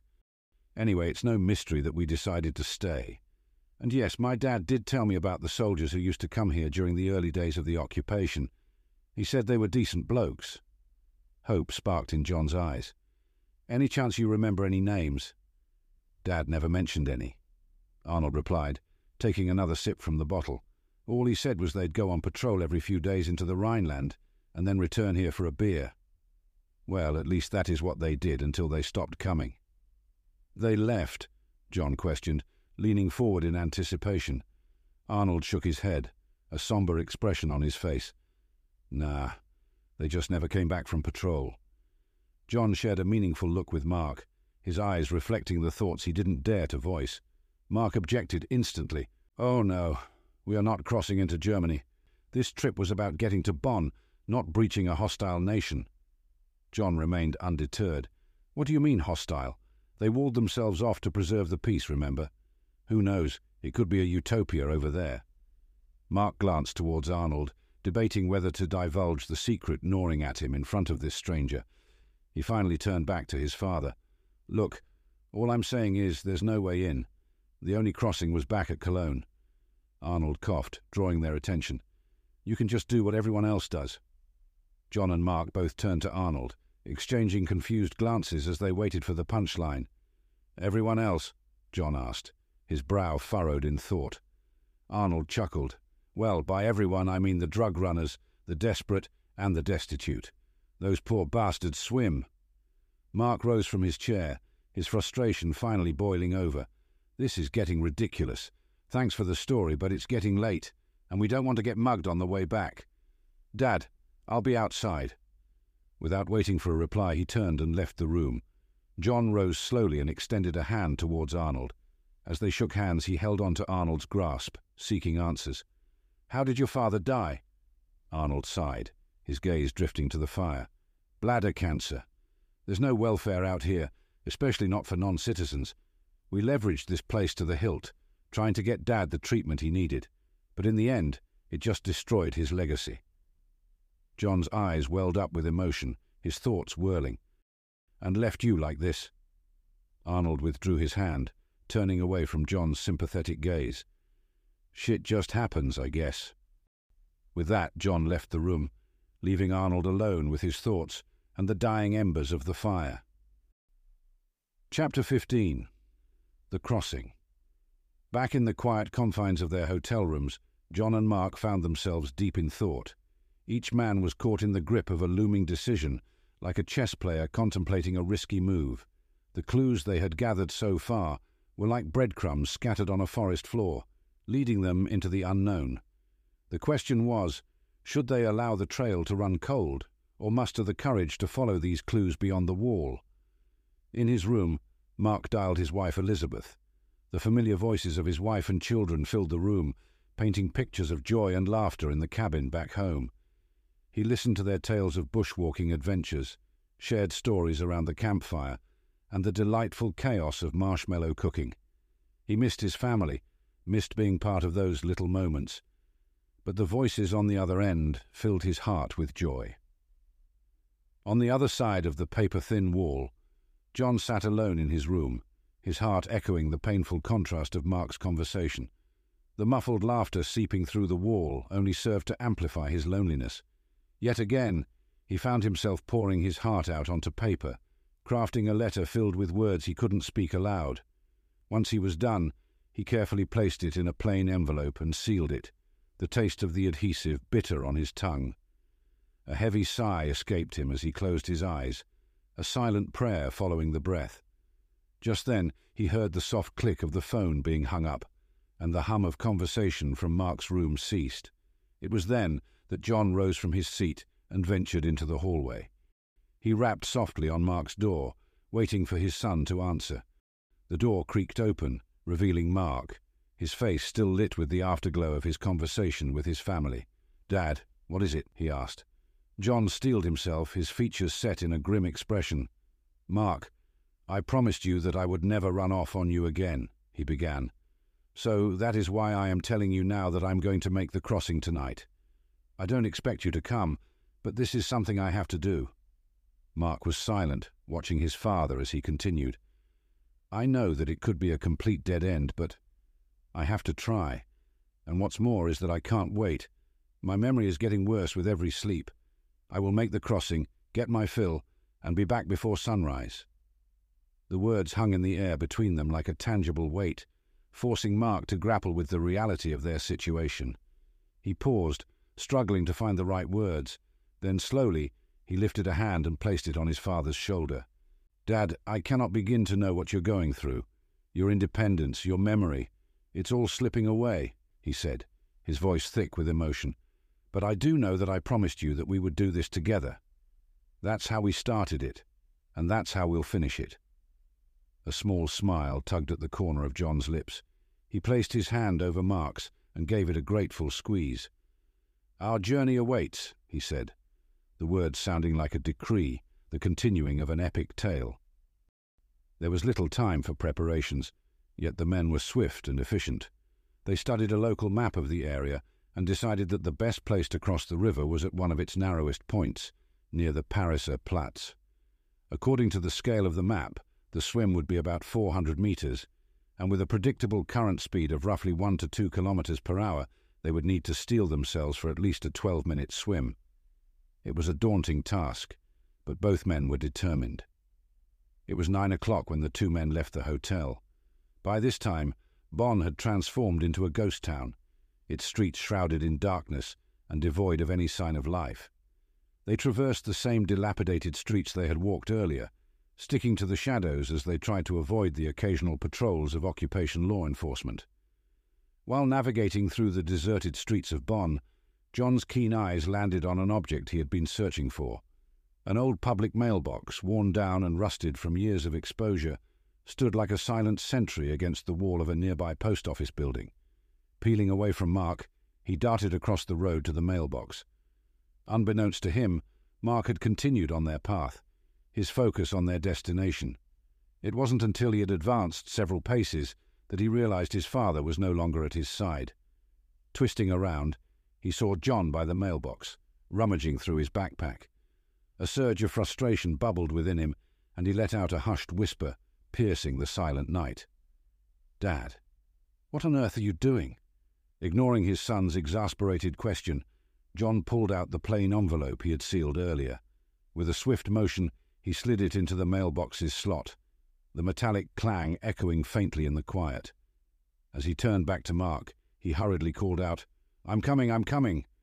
He hastened his steps, quickly closing the distance between them. Shrouded by the veil of the night, the two men huddled on the river bank, their hearts pounding a relentless rhythm in their chests.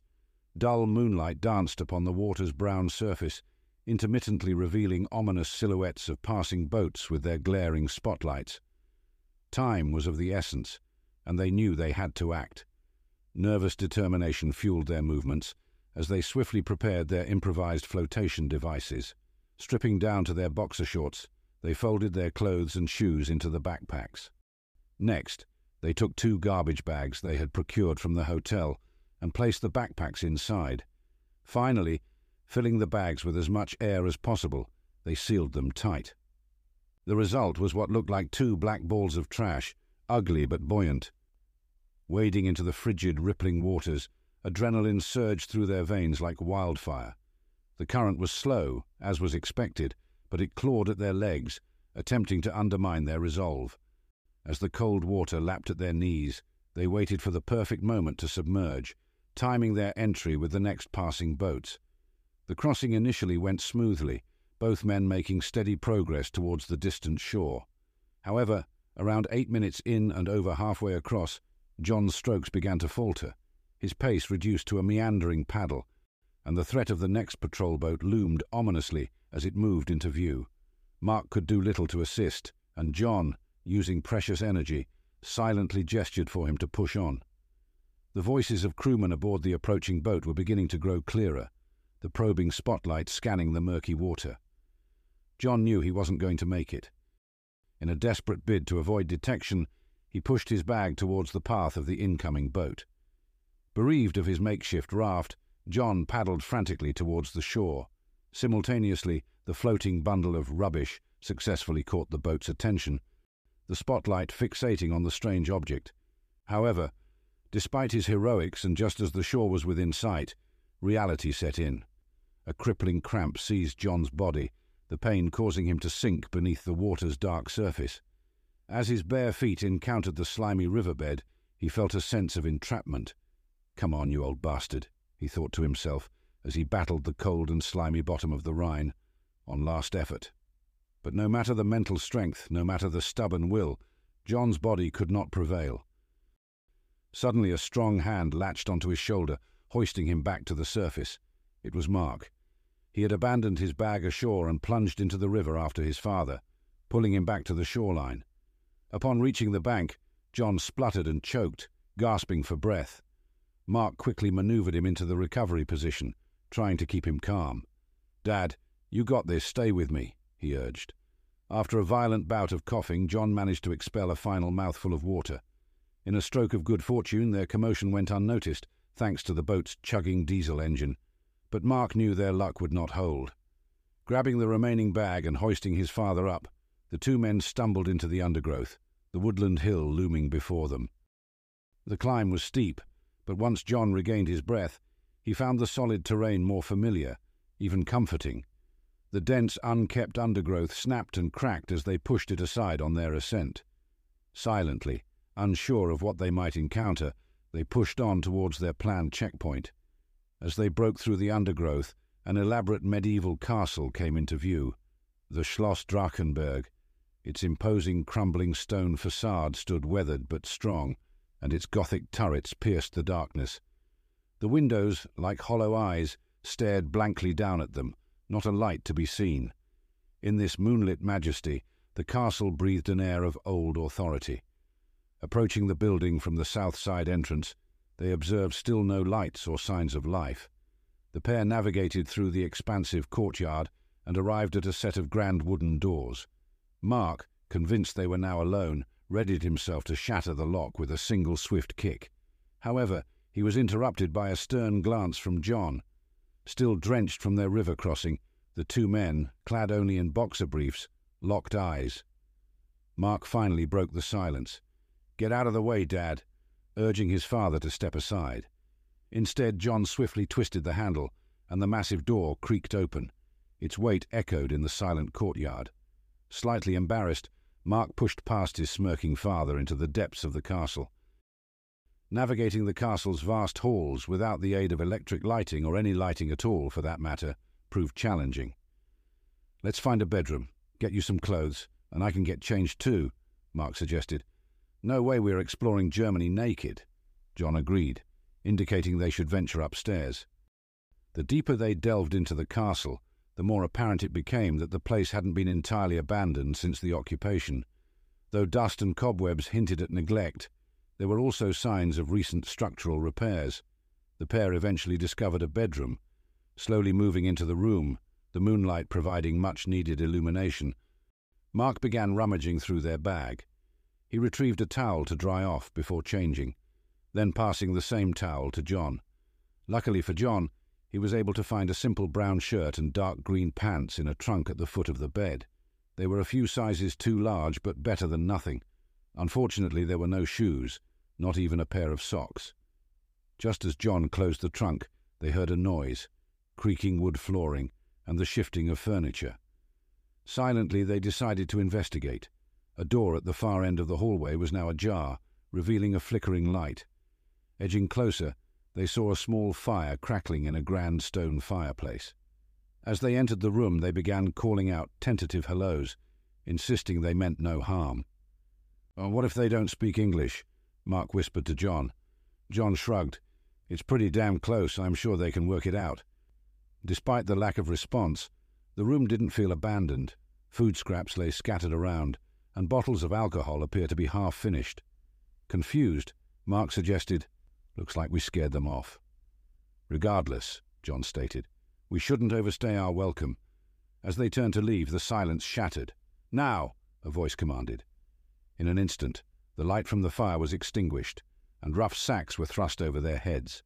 Next, the men's feet were kicked out from beneath them, sending them crashing onto the cold wooden floor below. Tie them up, the same voice ordered. As rough hands began to bind their wrists and ankles, John protested vehemently. What do you think you're doing? Take your hands off my son.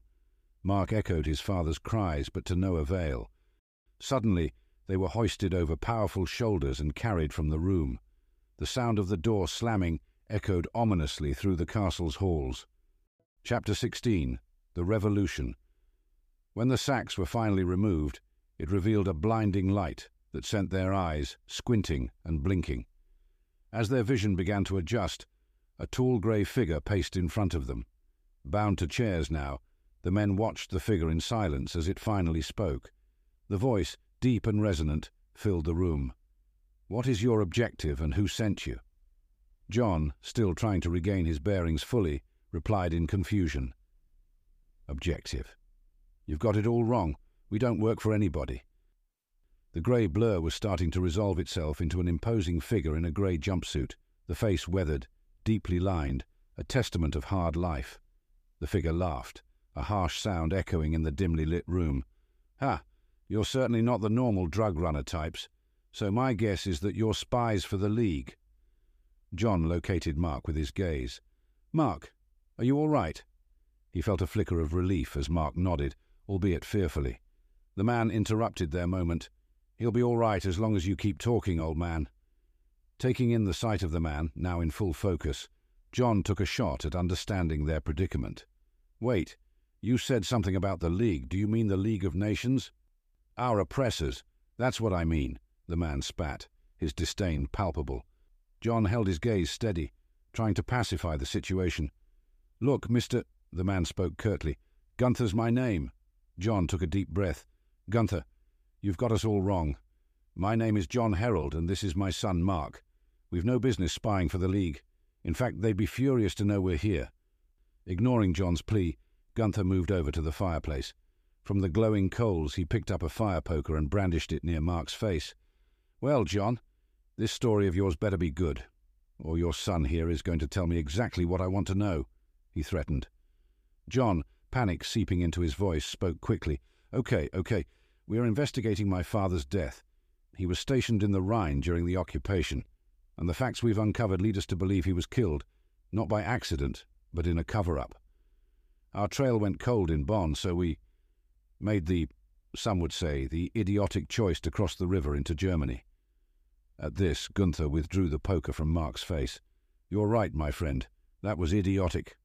He signalled, and two men emerged from the shadows, brandishing large knives. No, wait!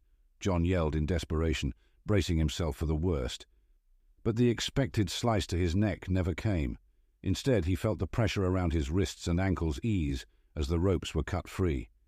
With his back still turned to them, Gunther asked, So your father was in the BAOR? Specifically stationed in Bonn, you said?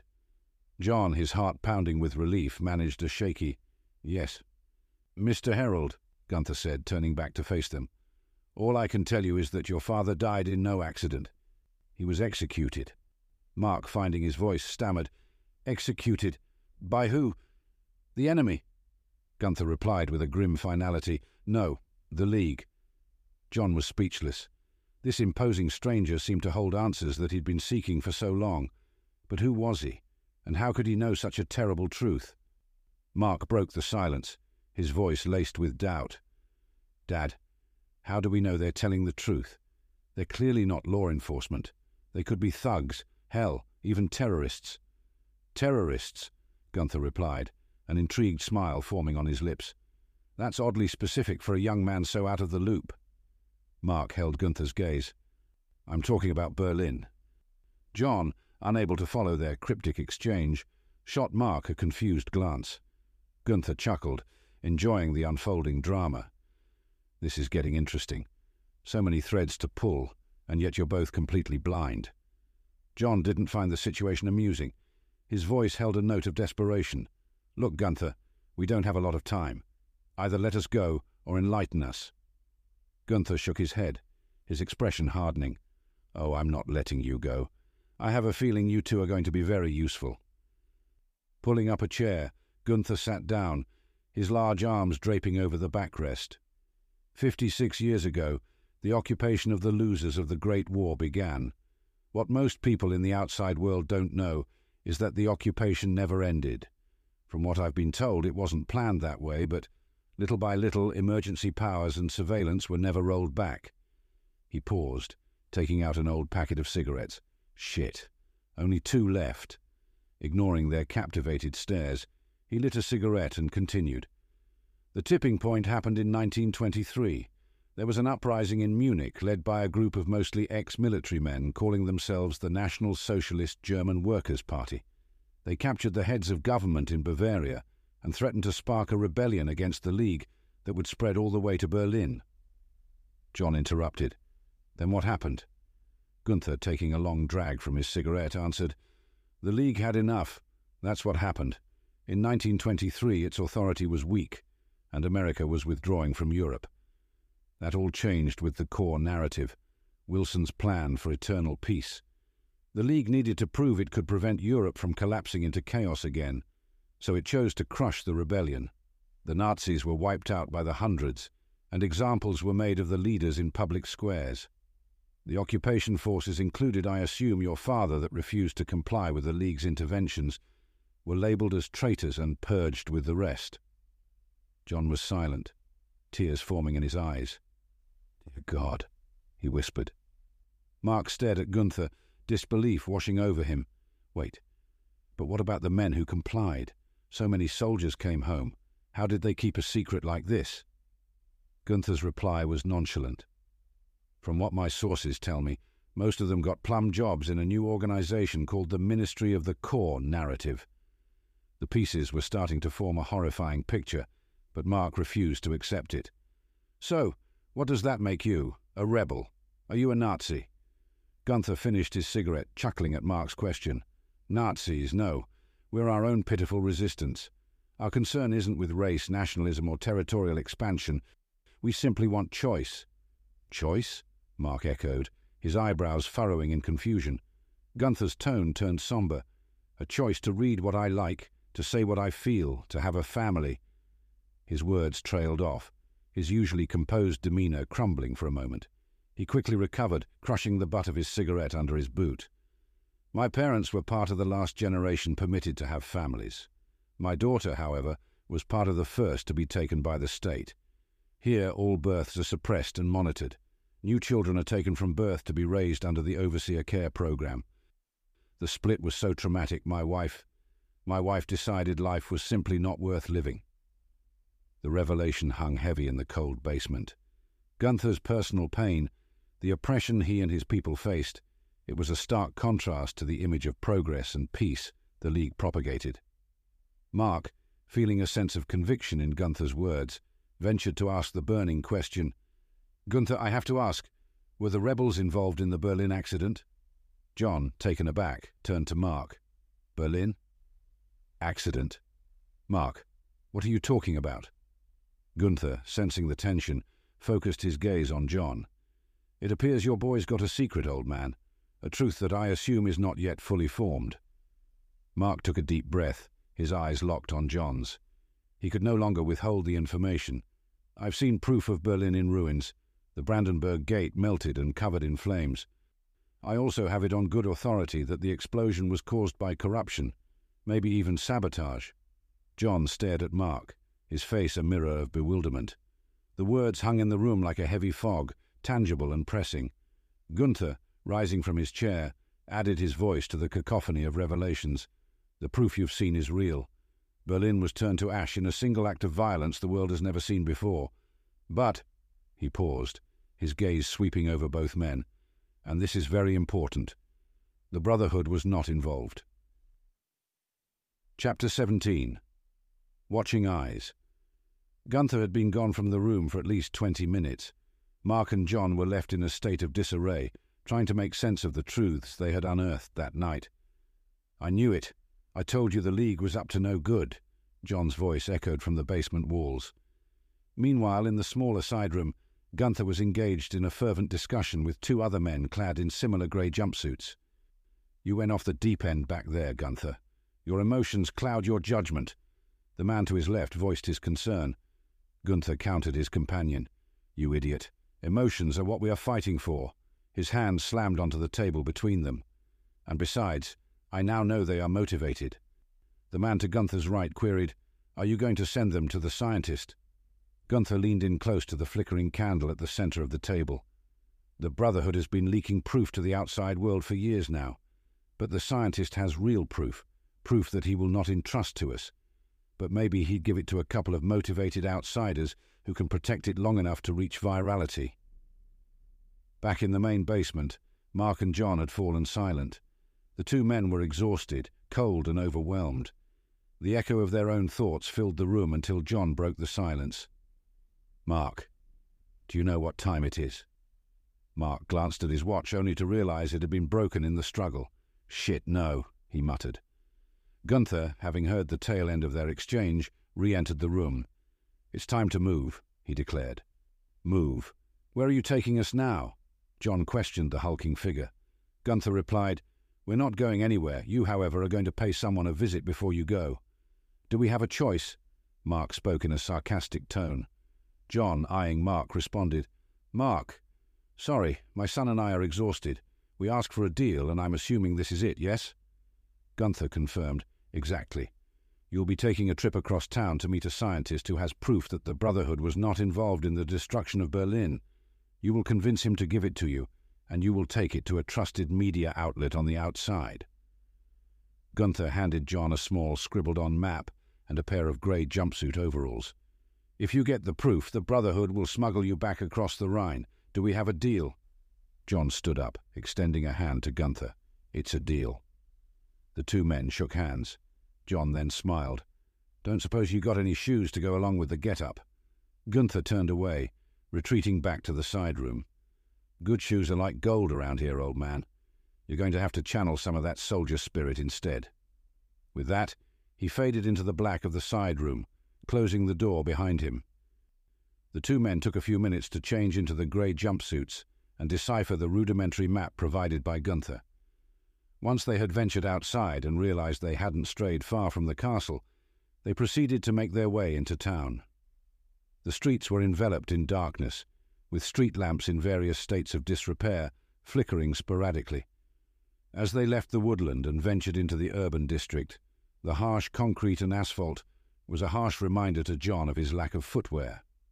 After referencing the map once more, they corrected their course to travel due east, aiming for an apartment block about one and a half kilometres away, located in an area designated as Block 615. As they navigated through the labyrinthine streets, sticking to the shadows, they took in the unsettling atmosphere of the town. Posters plastered across alleyways and storefronts screamed out slogans in bold red text. The wall is our shield. Fear the foreign. The overseer is love. Each poster bore the same haunting, watchful eyes that John had seen in the alleyway in Cologne. Suddenly, the stillness of the night was shattered by a rhythmic thudding noise. Accompanying it was a light, blazing like a solitary star in the night sky, but it was no star. John quickly turned to Mark, and the two men immediately sought cover. They ducked into a nearby alleyway as the ominous silhouette of a black helicopter hovered above. The sweeping beam of a spotlight cut through the darkness, combing the deserted streets as the thudding blades mirrored the men's pounding hearts. The spotlight scanned past their hiding spot without detecting them. As the helicopter continued its patrol route, the men breathed a sigh of relief. We need to get off these streets now. There's obviously a curfew or something going on here, Mark said, urgency threading his voice. John nodded in agreement, and the two men picked up their pace, eager to reach their destination as quickly as possible. Upon reaching their destination, they found themselves facing a towering, brutalist style apartment block. According to the map, their contact, a scientist, resided on the fourth floor in room 430. Deciding it would be safer to use the rear entrance to avoid detection, they jumped a small brick wall and navigated through piles of uncollected trash. Upon reaching the rear door, they found it locked. John examined the area for any other access points, but the building was almost devoid of any architectural features. Turning to Mark, John said, Would you kindly do the honours? With a smirk, Mark swiftly kicked near the lock of the weathered wooden door, splintering the wood and breaking the handle. I've always wanted to do that, you know, Mark confessed, looking at his father. John smiled. Well, if I can find some decent shoes, the next one's mine. Jokes aside, they refocused on their mission and began ascending the old concrete stairwell of the apartment building. Upon reaching the fourth floor, they cautiously peeked into the hallway, making sure the sound of the shattered door hadn't alerted anyone. Fortunately, the hall was still and silent. They then made their way to room 430, their final destination. Gathering their nerves, John knocked on the softwood door. After receiving no response, he knocked again, and then again. Could they have gotten the room wrong? Mark whispered to his father.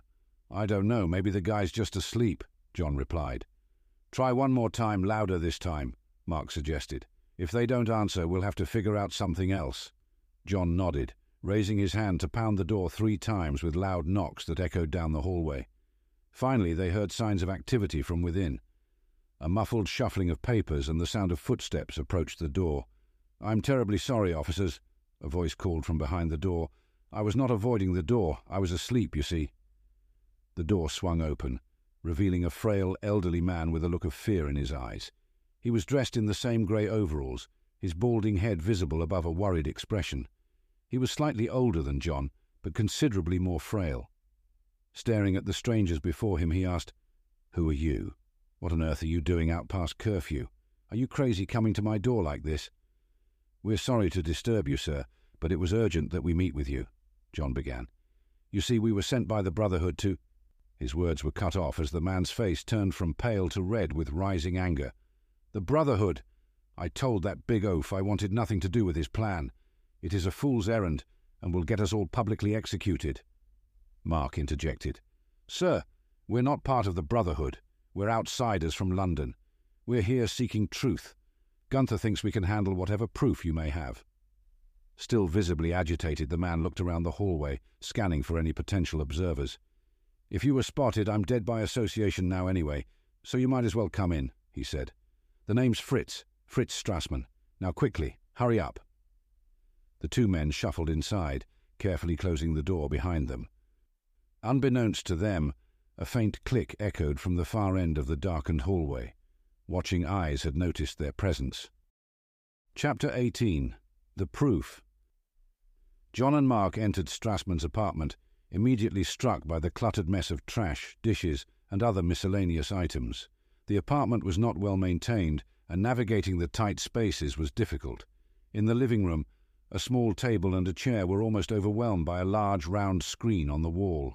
It was on, its green glow casting an eerie light, while it silently flashed the same slogans they'd seen on the street posters. Were you really asleep? Mark asked, somewhat incredulous. It looks like you were watching television. Strassmann didn't turn to look at Mark as he grumbled.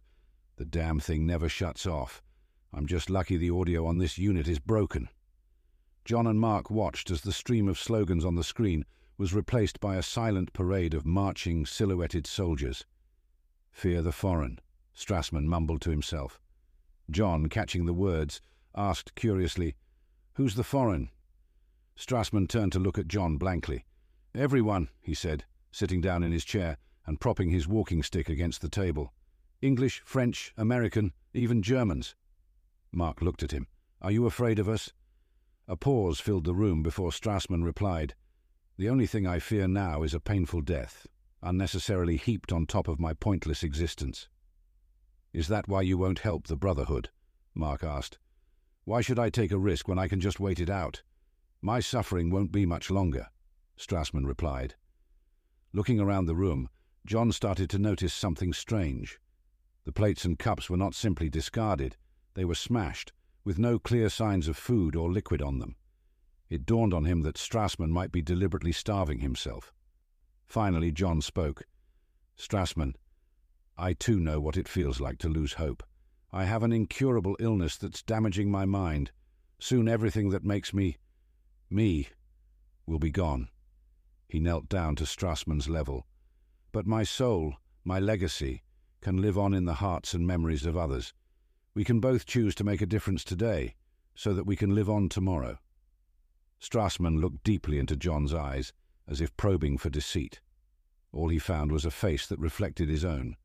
Strassmann stood, leaving his stick behind, and walked into a side room. John and Mark stayed put, listening to the sound of bricks shifting and glass clinking. When Strassmann reappeared, he was carefully carrying a small glass and metallic cylinder. It had a sealed screw lid, and it was marked with yellow and black. He placed it gently on the table and looked at the two men. Here is your proof, he said. The two men looked at the cylinder in confusion, its unassuming form offering no clue to its significance or its role in exonerating the Brotherhood from the Berlin accident. Strassmann then revealed, in the late 1930s, myself and Otto Hahns led a team of scientists that discovered how to split the atom. It was a revolutionary breakthrough and held the potential for limitless energy production and prosperity. After the discovery, teaming up with other scientists, including a brilliant man named Albert Einstein, we formed a coalition to present to the League that Germany could pursue this technology as an act of redemption that could be shared with the wider world. In short, the occupation could end in exchange for our labour in producing the power of the sun. They agreed. By the early 50s, we had discovered and established a small mine Ellweiler just outside Berlin, and a considerable production network was underway.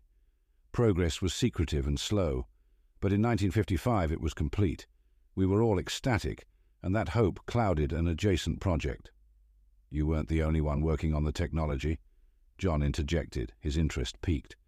It is not like we had a competitor, but we did fail to notice a leech, Strassmann explained, his voice heavy with regret. What became clear only in hindsight was the fact that our breakthroughs were being siphoned off and bastardized into something else, something that would not bring prosperity, but destruction. Mark chimed in, trying to make sense of it all. Dad, I think I'm getting it. Strassmann and his colleagues were working on a solution for the occupation, and instead the uranium was used for an explosive device. Strassmann let out a hard cough, his throat dry and strained. Gathering himself, he clarified, No, the uranium was never used, of that I'm certain. Our reactor worked with enriched uranium, and we only ever had a limited amount which was always accounted for. The bomb, which you have correctly identified, was not a uranium bomb, but a plutonium one, a substance made specifically for the atomic device. Strassmann then picked up the cylinder in his frail hands. I was not in Berlin when the bomb was detonated. I was here in Bonn visiting my family when I received news the city laid in ruins. The media reported that the plant had exploded and killed close to 300,000 people, including my mentors Otto and Albert. I could not believe it. Safety was a key priority, and the core was not capable of exploding in such a way. I wanted to join the investigation, but I was refused and told to remain in Bonn, as far away as possible. It wasn't until five years later that an anonymous individual sent me this cylinder, the smoking gun, that a separate element had been produced and weaponized. With that, he held out the cylinder and passed it to Mark for inspection. Mark, examining the sealed plutonium, mused aloud. Overseer Barrett told me that the Great Reset will include the release of evidence to the world that Berlin was destroyed via corruption and poor management, and that they attempted to harm other nations. This, this would seriously challenge the narrative of the League if it were to get to the media before the reset began. How long is that? Strassmann asked, his voice tense. Maybe forty-eight hours at most, John answered. Well, we better get moving then. We will need to get back to Gunther and... Mark's voice trailed off as the distant thudding of helicopter blades once again pierced the quiet night. A spotlight shot through the broken windows of Strassmann's balcony, and the thudding crescendoed into a deafening roar. Then a crash. A small tube, hurled through a broken window, hit the ground and exploded with a blinding flash. The sound was crippling, the light overwhelming. All three men were brought to their knees, Strassman hitting the ground with a painful thud. Next came the intruders, Men in dark blue uniforms descended from ropes onto the balcony, crashing through the glass and exploding into the room, their shouts muffled in the ensuing chaos. Mark and John scrambled towards the exit, pushing past the clutter and debris until they reached the door. As they reached the threshold, a large figure blocked their way, a metal club brandished menacingly at his side. Overwhelmed with adrenaline, Mark tackled the giant to the ground. A struggle ensued, Mark managing to land two hits to the man's face before two more figures descended upon him. Panicked and trapped, John spun around in search of a weapon, anything to aid his son's struggle. But all he found was darkness, as one of the masked figures swung a brutal blow towards his head. His body fell against the door, slamming it shut. Blood trickled from his forehead, pooling under the door, and as it seeped out into the hallway, Mark's cries for his father disappeared down the stairwell, fading into the night. After 19. The Letter. Located in the heart of the United Kingdom, the Peak District National Park was a picturesque escape from the worries of city life. With its rolling green hills, winding rivers, and idyllic canals, it served as the perfect setting for the Herald family's holiday cabin. An old stone structure nestled on the northern side of the park, it was a retreat where tranquility reigned supreme. Bridget Herald was strolling one of the trails near the cabin, her mind wandering amidst the peaceful scenery.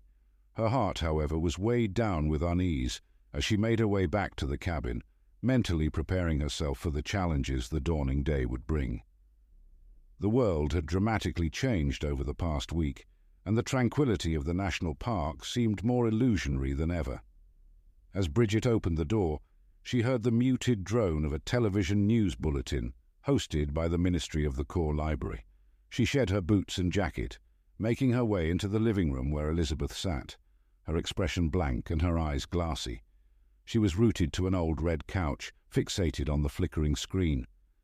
The suspect known to authorities as Herald is still at large, the newscaster's voice filled the room, and the overseer is currently seeking cooperation on the whereabouts of traitors and co-conspirators. As she stared, Elizabeth murmured to herself, this is all wrong. He would never have been involved in something this horrible. Just a week earlier, mere hours after the Great Reset took place, the world order had been thrown into disarray by a series of horrifying attacks. A state of emergency was declared almost worldwide, with centralized powers being passed to the League, as cities around the globe were rocked by a series of unthinkable explosions. It was like a row of dominoes falling. First Paris, its cosmopolitan heart wiped out in mere seconds, then Stalingrad, followed by an eruption in the depths of Manhattan, New York. By the time unknown German terrorists were intercepted by librarian security on their way to London, nearly 15 million lives had been lost. Near the top of an infamous list of traitors being broadcasted, every hour was one name that struck a personal chord Herald. As the alleged insider and ringleader of the foiled London bombing, his name had gained a sinister reputation. The family, since the attack, had been confined by the British authorities and were currently not allowed to leave the area. Unable to bear the thought of having the hopeless conversation with Elizabeth again, Bridget decided to divert her attention to starting breakfast before the girls woke. Walking into the kitchen, she was confronted with an untouched mess, uneaten food, half-drunk glasses and rubbish scattered haphazardly on the bench. As she began to clear away the chaos, she noticed a small envelope, as thick as a pack of playing cards, amidst the rubbish. It had arrived earlier in the week with no sender attached, and in the ensuing chaos she had overlooked it. Desperate for a distraction, Bridget decided to open the envelope, her curiosity piqued by its mysterious contents. Almost instantly she was taken aback, dropping the envelope onto the counter. After a moment to gather herself, she picked it up again, removing a small brown weathered diary. It was John's. She recognized it immediately. Along with the diary was a single sheet of paper, a letter, which she read with keen intent. Dear Bridget, I want to start by saying thank you for being my partner, my best friend, my lover, and my rock since the years that we met. Your kindness and sense of adventure are infectious, and a life with you has been an adventure. That is why it pains me to know that from here on out I will only bring you pain, stress, and suffering.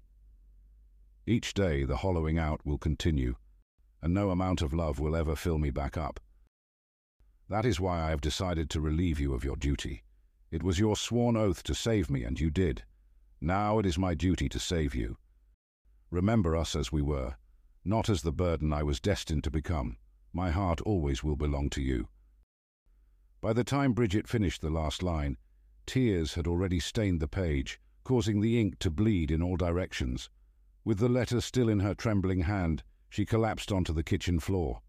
A deep, uncontrollable cry erupted from within her, the pain of loss echoing off the stone walls of the cabin. As Bridget sobbed, her thoughts spun in a whirlwind of confusion and fear. The harsh reality seemed to distort around her as a barrage of questions bombarded her mind. What on earth was happening? Where was her son, Mark? And where was John? Chapter 20 The Key The stern voice echoed in the small, sterile interrogation room. Overseer, he's coming around, it announced. John, battling a throbbing headache and waves of dizziness, was regaining consciousness. He opened his eyes slowly, the stark lighting of the room almost too much to bear. To his right was a large rectangular mirror, its reflective surface casting back the room in sharp contrast. To his left, Standing ominously behind him was the figure who'd spoken, dressed in a dark blue tactical outfit, his face obscured by a ski mask. Directly in front of John was a large screen, currently showing nothing but a dark silhouette.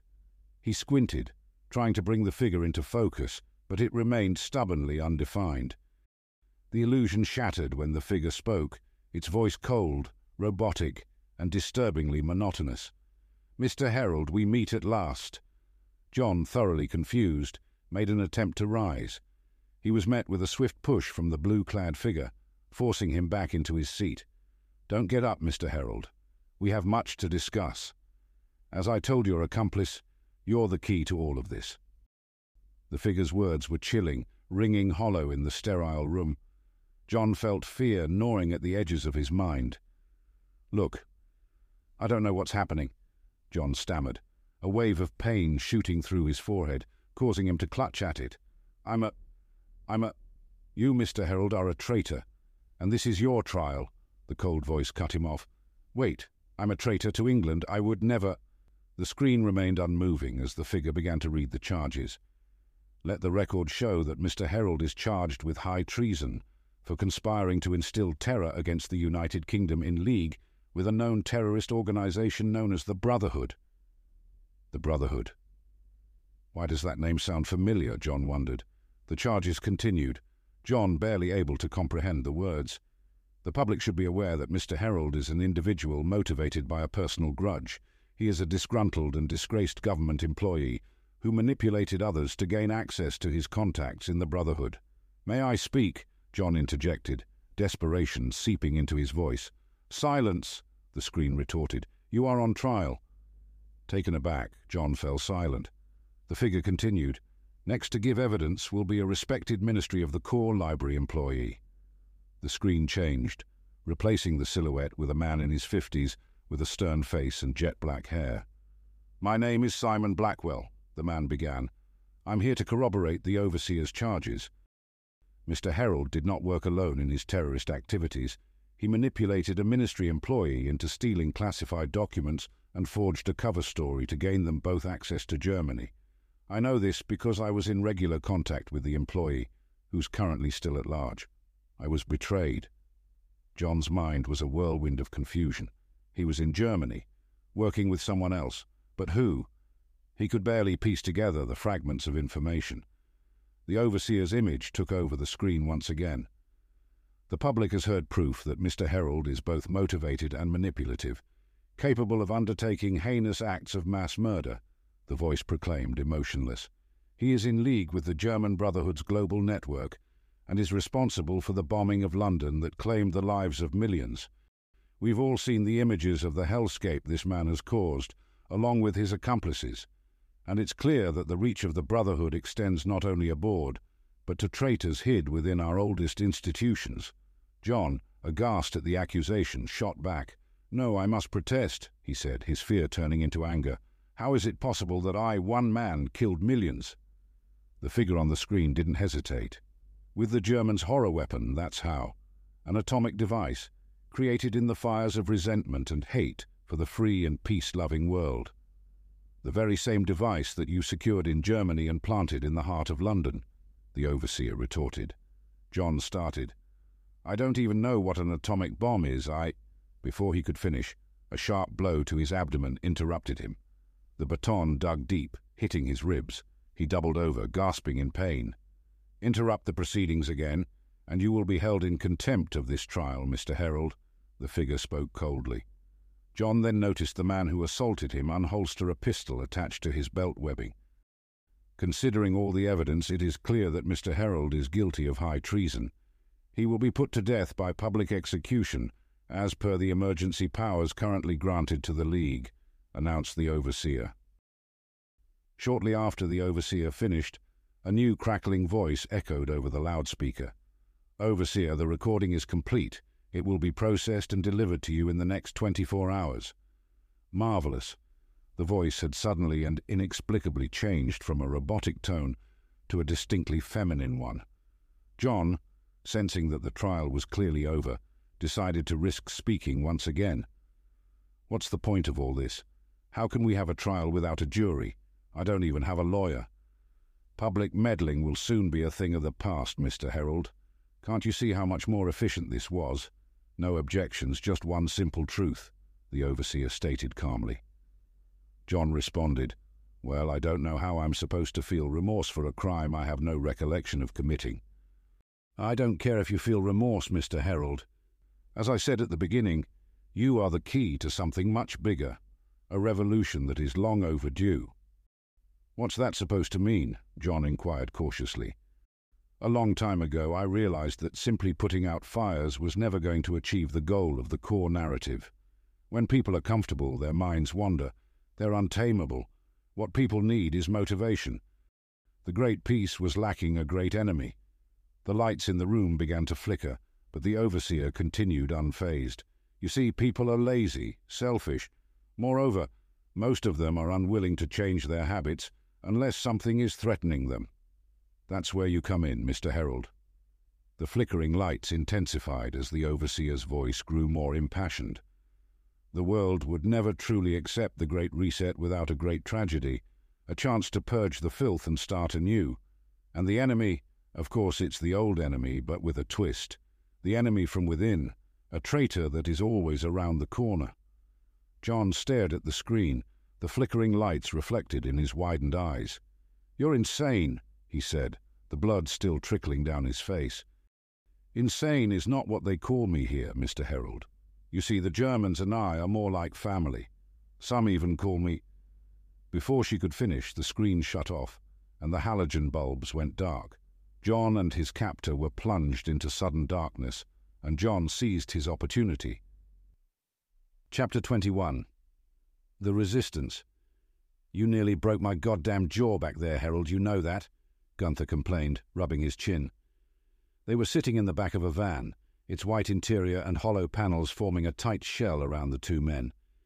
It turned out that the Brotherhood had followed John and Mark to the apartment to monitor the progress, stationing themselves down the hall. When they heard the Overseer forces approaching, they sprang into action to assist the two men and recover the proof. But in the ensuing scuffle, they had decided that only Mark could be saved. We should have gone back for him. Why did you just leave him there? Mark protested passionately. You obviously know nothing about survival, Gunther retorted. The few old batons we've scraped together would have been no match for a fully armed enforcement unit. They have semi-automatic weapons, stab-proof vests, hell even grenades. Your old man didn't even have shoes. Gunther turned towards his driver and spoke. Give me the ETA. The driver replied. We should be at the Cologne compound in five minutes. Gunther then turned back to Mark. Survival is about making practical and realistic choices. If you act with only this, Gunther pointed to Mark's chest, then you're never going to be ready for what's coming. Mark sat in silence. He knew the situation was hopeless. But that doesn't mean we're deserting him, Gunther continued. We know where they're taking him, and better yet, we still have something they want. Mark looked down at his lap and gazed at the plutonium, sealed in the protective cylinder. So, what's the plan? he asked, his voice filled with resolve. The plan is that we approach the compound where your father is more than likely being interrogated. We assume they're after information on the Brotherhood, so it's fair to say he's being squeezed for that information. Mark cringed at the thought. Gunther continued, When we get to the compound, we intend to cause a distraction. That should give you a chance to enter the building and locate your father. Mark felt a surge of adrenaline course through his body a desperately needed energy boost as the hours crept towards five in the morning. Gunther, we're just about to hit the first checkpoint, the man in the passenger seat announced. OK, Mark, Gunther started. We're going to drop you off here, about a hundred metres from the back entrance. We'll take this hunk of junk down the road and start a little fire.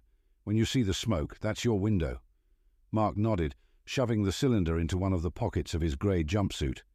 Also, take this. Gunther handed Mark an old Luger pistol. Its brown handle was chipped and worn, and the barrel was matte black. Why didn't you use this back at the apartment? Mark asked, confusion lacing his words. This thing is a relic, probably from the Great War itself. It's got three rounds, that's it. Not enough to take on a whole unit of librarians, but maybe enough for one guard. Mark took the firearm into his hands. He had never held a gun in his life. It felt foreign. The safety is already off, Gunther said as the van pulled to a sharp stop.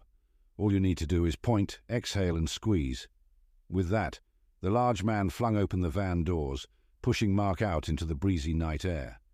As he went to close the door, he offered one last piece of advice to Mark.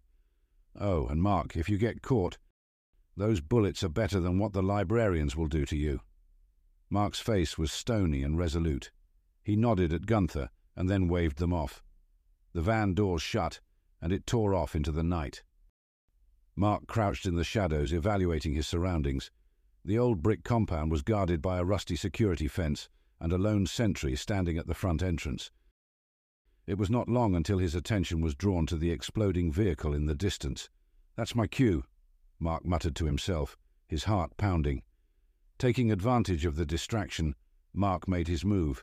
He darted across the gravel road and to the hole in the fence, carefully avoiding the sweeping gaze of the security cameras. However, as he neared the back entrance of the compound, his heart sank. The door was sealed shut by an electronic lock. Darn it, he muttered under his breath, scanning his surroundings for a solution. That's when he spotted an old power box mounted on the compound's outer wall. That could work, he thought, sprinting toward it. However, he was met with disappointment once again. The box was sealed shut with a sturdy padlock, he shook it violently, but to no avail. I have got no time for this, he grumbled, drawing the Luger pistol from his pocket. With a quick aim and a controlled breath, he fired. The padlock shattered into pieces, allowing him to pry open the door of the power box. Inside was an array of switches and wires. There was no master switch, no easy way to cut the power to the compound. Of course, it won't be that simple, he mumbled, frustration seeping into his voice. His gaze fell on the Luger again. Two bullets left. Can it even damage this circuitry? And if it does, I'm practically defenseless. Think, Mark, think. His fingers brushed against the cylinder in his pocket. A glimmer of hope sparked in his mind. He knew the next move he was about to make was risky, even desperate. But it was the only chance he had to infiltrate the compound. Nothing short of a Hail Mary. Cradling the cylinder in his hands, Mark carefully examined its sealed casing. After ensuring its integrity, he decisively cracked the seal and unscrewed the lid, revealing a smaller metal tube within. A tiny glass window on the tube allowed him to glimpse the silver-enriched plutonium inside. Mark steeled himself. He quickly devised a plan in his mind. Open it, dump it in the box, make sure it's touching the board, close the lid, and back away swiftly. His movements were meticulous and calculated. Unscrewing the lid, he slid the silver rod adjacent to the circuit board, cautious not to let it touch anything else. His heart pounded in his chest as he shut the lid, hastily retreating towards the rear entrance.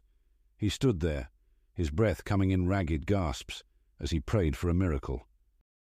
Minutes ticked away in a tense silence, leaving Mark's hopes hanging by a thread.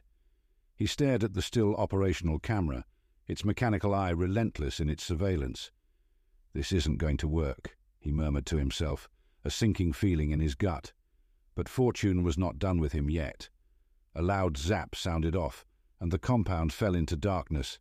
The camera froze, its glowing eye extinguished. With the door's magnetic lock now disengaged, Mark wasted no time. He charged forward, yanking the handle and stepping into the eerie blackness of the compound's halls. The crunching sound of shattered old light bulbs under his shoes echoed in the silence. He ventured deeper into the compound, his ears tuned to a faint noise, the sound of a struggle. His grip tightened around the handle of his pistol as the noise grew louder. His pace quickened, his eyes strained in the darkness until they caught sight of a door at the end of the main hall. A small window in the door, lit up with a flash, followed by the deafening bang of a firearm, then another and another. Panic surged within him. Dad! He yelled, his voice echoing in the empty halls. With a renewed sense of urgency, Mark sprinted towards the door, his pistol at the ready. He exploded into the room just as the red safety lights flickered to life, bathing the room in an eerie hue. A figure stood at the centre, wielding a tactical handgun over a lifeless body that was bathed in an unsettling shade of deep purple. As the gunman turned, Mark's heart stopped in his chest. Bloodied and battered, the weathered features of his father's face came into focus. John kept his gun trained on Mark, his voice trembling. Who are you? Do you work for them too? The muzzle of the gun danced slightly, a reflection of John's internal struggle. Dad, it's me, Mark. Don't you remember me? Mark's voice was filled with an undercurrent of desperate hope. But John shrugged off the sentiment, a cruel laugh escaping his lips. I think I would remember having a son, he retorted, dismissing the idea with a wave of his gun. More lies. Now get out of my way or you'll end up like your partner here. Mark read the determination in his father's eyes, and he knew John was serious. He lowered his gun to the floor, his voice catching in his throat. Dad, I know you're in there. Please, we said we'd do this together. John stepped closer, gun now pointed directly at Mark's chest. His hands were shaking as he coldly challenged, Give me one reason why I should listen to you. Mark could smell the burnt residue of the recent gunshot. His mind raced for a lifeline. Bridget, he finally blurted out. John's eyes darted around the room as if searching for an invisible ghost. What did you say? he rasped, his grip on the gun weakening. Dad, you have to get back to Bridget. The weight of the name seemed to crack the shell that had enclosed John's mind. John repeated the name like a sacred prayer. Bridget. Then his gaze snapped to Mark, realization dawning. And your Mark. A smile crept onto his face as he dropped the gun, enveloping his son in a tight embrace. I'm so sorry, son. What have I done? Mark gently held his father's face, a surge of relief coursing through him. Dad, it's okay. You're a survivor. But, Dad, we really need to get out of here. Gunther is waiting for us. Mark tried to pull away, but his father held him tight. Wait, the recording. I was interrogated about a bomb that went off in London. We have to get that recording, or at least some information. Mark's heart pounded in his chest. London? Jesus Christ, are you serious? Mark's concern then turned to focus on the sound of approaching voices. Dad, we seriously don't have time. We have to get the plutonium and get to Gunther. If you're not in custody, the recording won't work anyway, right? Mark reasoned. I guess okay, let's go, John conceded, the urgency of their situation settling in. The moment Mark opened the door, a hail of bullets ricocheted off it. He dove to the floor, grabbing his pistol. Cover in three, two, one. He fired a blind round down the hallway, giving them a moment's respite to bolt towards the rear entrance, the moonlight a beacon in the dark hallway. They were but mere meters from the outside world when John collapsed, clutching his foot. His bare feet were littered with glass shards, blood oozing from numerous cuts. Dad, come on, get up, I'll carry you, Mark urged. But John clutched Mark's collar, pulling him close, his voice barely a whisper. This is the end of the line for me, Mark. He took Mark's pistol from him. This is my Alamo, and I couldn't be more proud of you. The distinct sound of advancing guards echoed through the hall, bullets flying around them. Dad, I won't let you down. I'll keep our family safe, I promise. Mark choked back tears, the harsh reality sinking in. I know you will, son. John's voice was full of conviction. With a last surge of energy, he hoisted himself onto his bleeding feet, brandishing the gun. Go! He fired the last round, hitting one of the guards. Mark took the opportunity to bolt towards the door, slamming it shut behind him. The deafening silence that followed was broken by the click of an empty gun. John sank to his knees, the guards surrounding him. He's out, take him alive. The overseer needs him for the public execution, one of them commanded.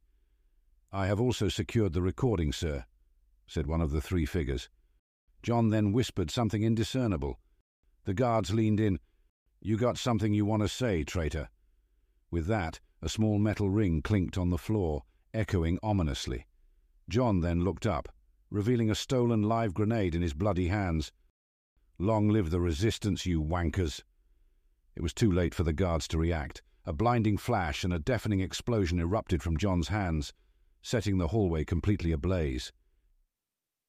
Chapter 22 The Great Reset Having managed to procure a second-hand black sedan, Gunther and his men were set to provide a swift getaway. Mark, securely clutching the plutonium in his hands and with tears in his eyes, jumped into the back seat, and the car peeled off down the road. As the fugitives all raced towards the Hohenzollernbrücke bridge, they were greeted in the distance by the ominous roar of the helicopter once again. Inside the helicopter, a librarian perched precariously in the open side door, his webbing secured to the chopper's frame as he leaned into the early morning air. Still no update from the group leader, the pilot radioed through the audio system. Copy, the librarian responded.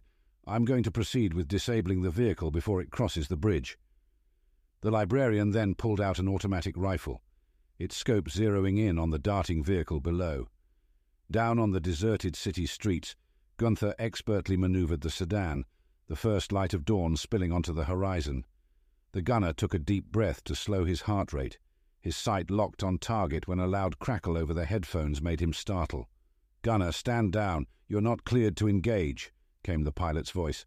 Repeat that order, the gunner demanded, the sedan rapidly disappearing from his sights. Direct orders from the overseer. She's returning to London. The plans have changed, the pilot informed him.